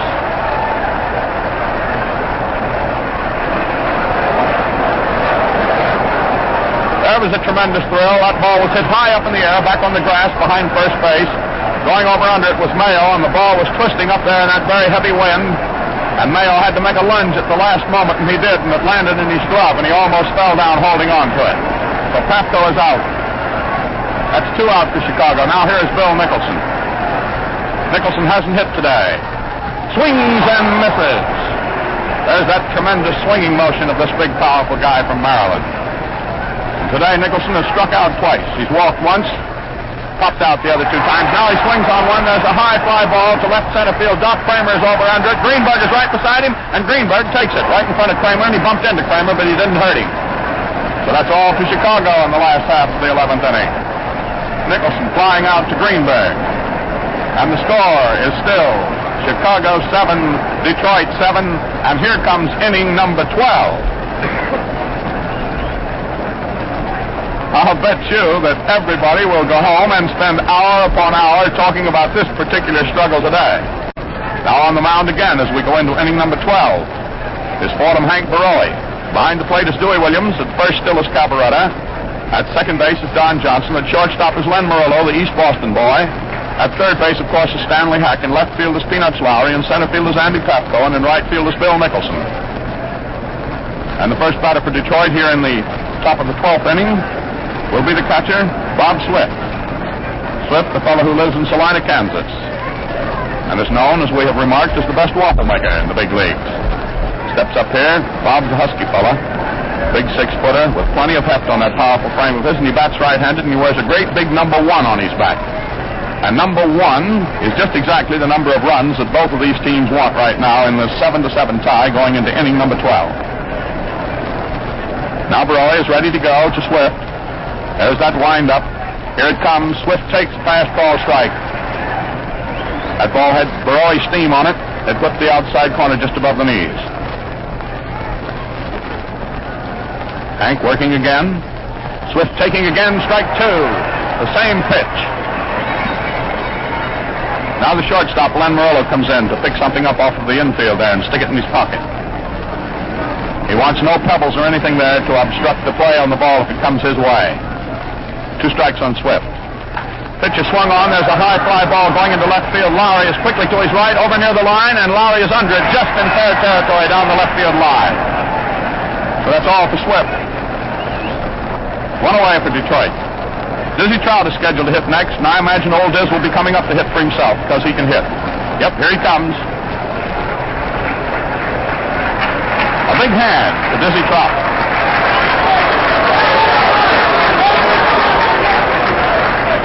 That Dizzy is a character. Right at this particular moment, he's got the, his right pants leg hitched up uh, above his right knee, and his left one is hanging way down. That's old Diz for you, batting right-handed, stepping in there. Borowy pitches him low into the dirt. Ball one on Trout. Trouty's last time up in the ninth inning, hit one down to the infield, got on at first on the fielder's choice, but that was when Jimmy Outlaw got caught between third and home on what looked like a pretty good Detroit rally. Trout swings on that one. There's a high foul up. The catcher is going over under it. Dewey Williams over near the dugout of the Tigers takes it for the out. So Trout fouls out, and that's two out. The top of the Detroit batting order is scheduled to come up now. That brings up Joe Hoover. Hoover hasn't appeared much in this particular series. Joe's a six-footer, weighs 175 pounds, comes from Brawley, California. 29-year-old. That's right-handed. His third time up. He got on once by an error and popped out to the first baseman the other time. Borowy pitches him. It's good. Hank is warmed to his task now, and he's pitching beautiful baseball. Hoover standing there almost straight up, crowding the plate a little. Borowy moves one high. Went right across in front of his nose. One ball, one strike on Hoover.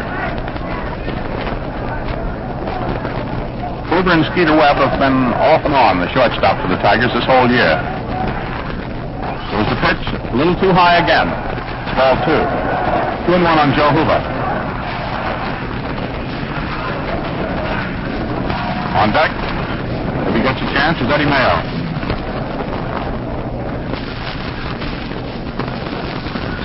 Now absolute quiet settles over Wrigley Field. As Borowy gets ready to work, here it comes. Hoover swings on it, hits it on the ground to the left of Merullo, and it goes through into the outfield for a hit. It's a single for Hoover, and he's on.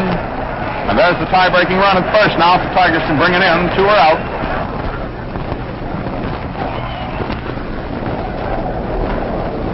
That's hit number four Adam Hank Borowy since he came in here in inning number nine.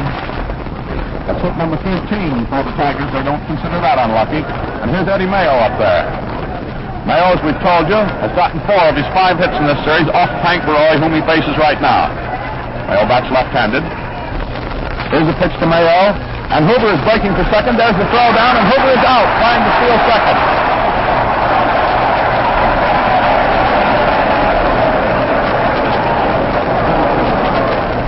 That was a very nice throw by Dewey Williams. It was taken by Len Merullo, slapped on Hoover, who came sliding in. I think Merullo got spiked on his left hand.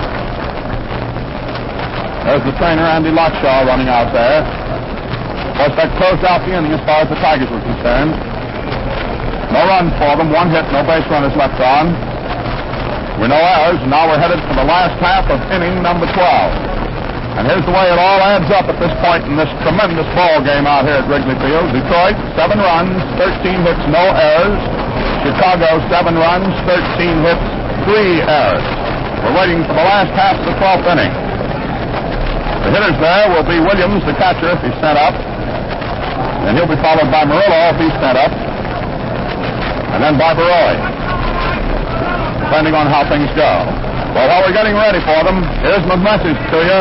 Remember, men, look sharp, feel sharp, be sharp. Use Gillette Blue Blades with the sharpest edges ever honed. And Dewey Williams will come up to hit. Williams has been up once before in this series, came up as a pinch hitter, went 0 for 1. So this is his second time at bat in the series. Billy Schuster, utility shortstop, is warming up down the bullpen, so I imagine Merullo may not uh, go out to play. Now Diz Trout delivers one to Dewey Williams. It's up high. Williams, a right-handed batter, swings on one, hits it back past Trout. It's fielded by Mayo. The throw to first is in time. Nice work by Mayo. Williams is out. Second to first. That's one away on the last of the 12th. And this terrifically tense, locked struggle grinds on. Let's see who's coming up to bat here now. I do not believe it's going to be Merullo, but I'm not sure. Up looks like Frank Secory. It's Secory, all right. Secory, who has been up three times as a pinch hitter, has gotten one hit out of three times up, is coming up here to hit now in the last of the 12th. There's nobody on, and one away.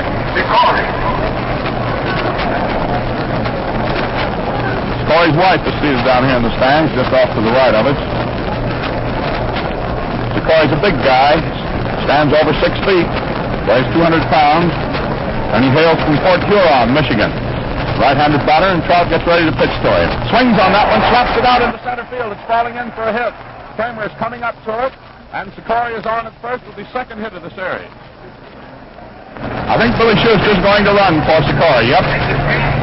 Schuster, who's not quite so big, a little bit faster on his feet, is going to run for Secory. And that, of course, is an important run because that's potentially the game-winning run if the Cubs can bring it in. Secory, incidentally, right now is batting at an even 500 in this series. Pretty good for a pinch hitter. And the batter coming to the plate is going to be Hank Borowy.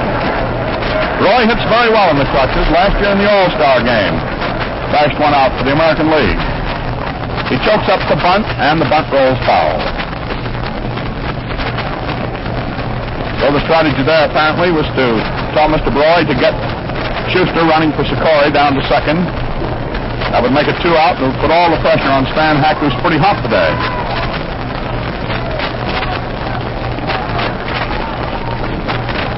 Secory's blow a moment ago was just the third hit that Dizzy Trout has given up since he came in here in the eighth inning. Now old Diz stretches, goes to the plate, and another attempt to bunt is fouled off. But Trout's making it mighty hard for Borowy to bunt. And Jolly Charlie Grimm down there at third, the old banjo player, one of the swellest guys that ever walked, is just about to tear his big self apart. Now he spreads his arms wide and looks up at the heavens. Now he cups his hands and shouts at Borowy. And the infield is pulled back, of course. There are two strikes on Borowy. Here's the pitch. Borowy swings away and strikes out. That's two out. And here comes Stanley Camfield Hack. That's three strikeouts for Mr. Trout.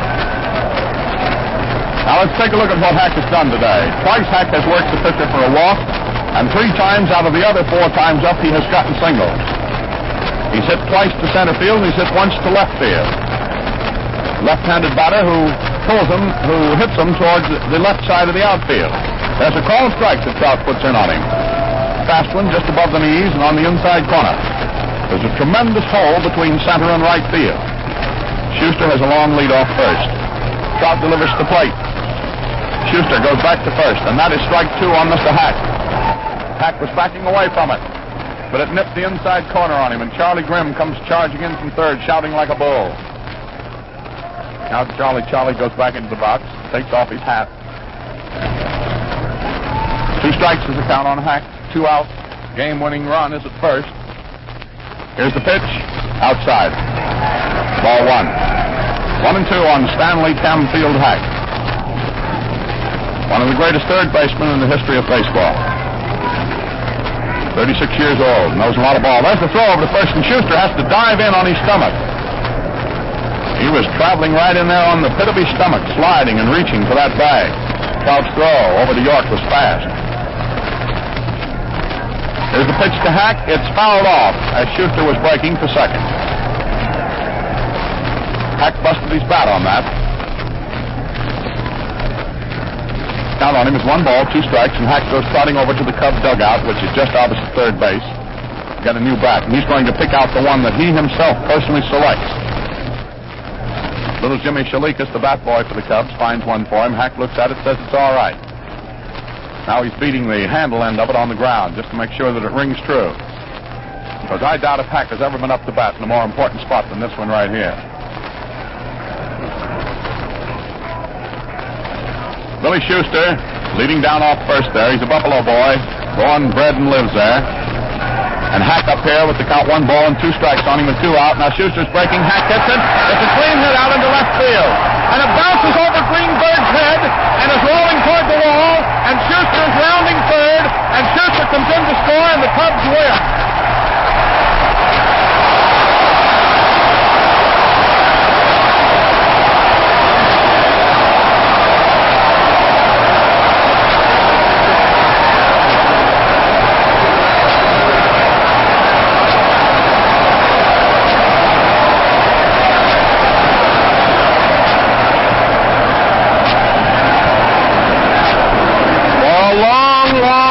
They'll be talking about that one. Schuster was on at first. He broke with the pitch. The ball was hit by Hack for Hack's fourth hit of the afternoon. It went out into left field. It looked as if it were going to be easy for Hank Greenberg to field it on the first hop. It hit some kind of an obstruction there. Bounced high over the head of Greenberg, rolled to the wall. And Greenberg had no chance to, to run back to the wall and pick that up and get it in before Schuster had scored. I believe he will be officially credited with a double, but he bats in the winning run, and the Cubs tie up the series. On as unusual a thing as you will ever see in the World Series or any other ball game, and it came in the last half of the 12th inning. Well, now, here comes Bill Corum. Chicago wins. The score is 8 to 7, everyone. And fighting his way through here and looking not too cold comes Bill Corum. Here's Bill Corum. Bill, what do you think? Well, Bill, I've seen everything now, and I hope you boys kept your hotel rooms. This was a finish to make your heart pound and your pulses pump. Very much like the one down in Washington in 1924 when the Senators won their World's Championship from the Giants and Muddy Ruel's hit, I believe it was, bounced over Lindstrom's head for the winning run for old Sir Walter Johnson in the 12th inning. Of course, Hack, who lashed that ball out into left field that bounced over Greenberg's head, had been hitting like a wild man all afternoon, as he has all the way through the series. Old Stanislaus, one of the great ball players of the National League, and when Billy Schuster came romping home, this great crowd here in Chicago went wild. They used almost as many pitchers today and more, uh, as many warmed up as there were folks in the stands. And there were 41,708 here who had paid $204,531 to bring the total up to $1,388,277, a new series record. The previous mark was $1,322,328 set in the seven-game series between the Tigers and the Cincinnati Reds. But there were all kinds of records broken here this afternoon, and almost everything you could see in a ball game. And of course, this great Chicago crowd is going back home happy now. And on Wednesday, we'll probably see another such game, probably not as thrilling, it could hardly be, but another great ball game to find out who's finally going to be the champion in 1945. It'll come down, I suppose. I haven't had a chance, of course, to talk to Charlie Grimm, to all, old Oom Paul Derringer to start for him. It doesn't look to me as if he's got anybody else. And the Tigers remember Oom Paul very well because he was the fella who down in Cincinnati beat Bobo Newsom in the series down there in 1940 in the last seventh and deciding game. Not a I told you so fella, but you might remember that the first time I got on this radio at the beginning of this series, I said it looked to me like these were two teams who might fight it out down to a seventh game, and we might see every one of them played as we will now. They're just like that, very little to choose between them. The Tigers have Greenberg, a tower of strength at the bat for all that he can't run very well now. And of course, it was Hank who, like Babe Ruth, the old guy who stood alone, always came up when the spotlight was brightest, who slashed that home run, his second of the series, into the left field seats to keep the Tigers in the ball game and keep the Cubs from winning in a regulation nine inning. You'll seldom see two pitchers, one who won on Saturday and one who lost yesterday on Sunday, coming back to finish up a ball game and deciding it between them. And of course, this time it was Trout who had to accept the role of the vanquished, and Hank Borowy, the fellow who came to the Cubs from the Yankees, who reversed what happened to him yesterday and came out the winning pitcher here in this sensational ball game in which the Cubs won eight to seven, and my totals are eight runs, 15 hits, three left, three errors, and 11 left for the Cubs. Detroit, seven runs, 13 hits, one left, and 12. 14 hits, I guess it is, for the Cubs. Well, anyhow, I, I got so much on my scorecard that nobody could read it, and least of all I. There's all kinds of figures and marks here because I got a lot of notes. It's really 8 15 and 3 and 7 13 and 2. Thank you, Al Helfer. I was changing them there so fast that I had it wrong. Now, there was an error charged on Greenberg and on a single for Hack on that last play. We didn't have time to give it to you, but that's the way the official score scorers called it. They've been very generous about errors previous to this, but on that one, which didn't look to me, of course, I have nothing to do any more than a spectator. I have no official capacity in calling them, but that ball looked as if it hit something and took a hop, and Greenberg or nobody else could have got it, as if there might have been a stone or something out there in the field. Anyhow, it doesn't matter. The Cubs won in thrilling fashion, kept themselves in the game, fought brilliantly, and old man Passeau should receive a great nod of acknowledgement here because of his pitching, even after Jimmy Outlaw had torn the nail off the middle finger of his pitching hand. He was still in there, a good pitcher, and not, of course, the great one that he was when he pitched that one hit game up there in Detroit, but a fellow who kept the Tigers held in check, and Greenberg and Big York and Cullenbine and all those heavy swingers, too, until the Cubs could finally come on and win a game that they might easily have won in the regulation nine innings. The Tigers had in the eighth inning their usual big four-run cluster, but this time it didn't see them through. It wasn't quite enough because this afternoon, chilly as it was, beautiful though, with sunshine at the finish, the Cubs were not to be denied, and they'll be in there fighting at the finish. No doubt Newhouser will pitch for Detroit, and we all know what a great pitcher he is, probably the best in the game today. And the old man Derringer will undoubtedly oppose him, I feel sure, in that seventh and deciding game on Wednesday. Well, fans, what a series this is turning out to be. Now remember, there will be no game tomorrow, but we'll be back on the air Wednesday afternoon sharp at 1.15 p.m. Eastern Standard Time to report the seventh game of the 1945 World Series. So until Wednesday afternoon, this is Bill Corum with Al, Al Helfer and Bill Slater saying smooth sailing, smooth shaving, and good afternoon for the Gillette Safety Razor Company. Remember, men, look sharp, feel sharp, be sharp. Use Gillette Blue Blades with the sharpest edges ever honed.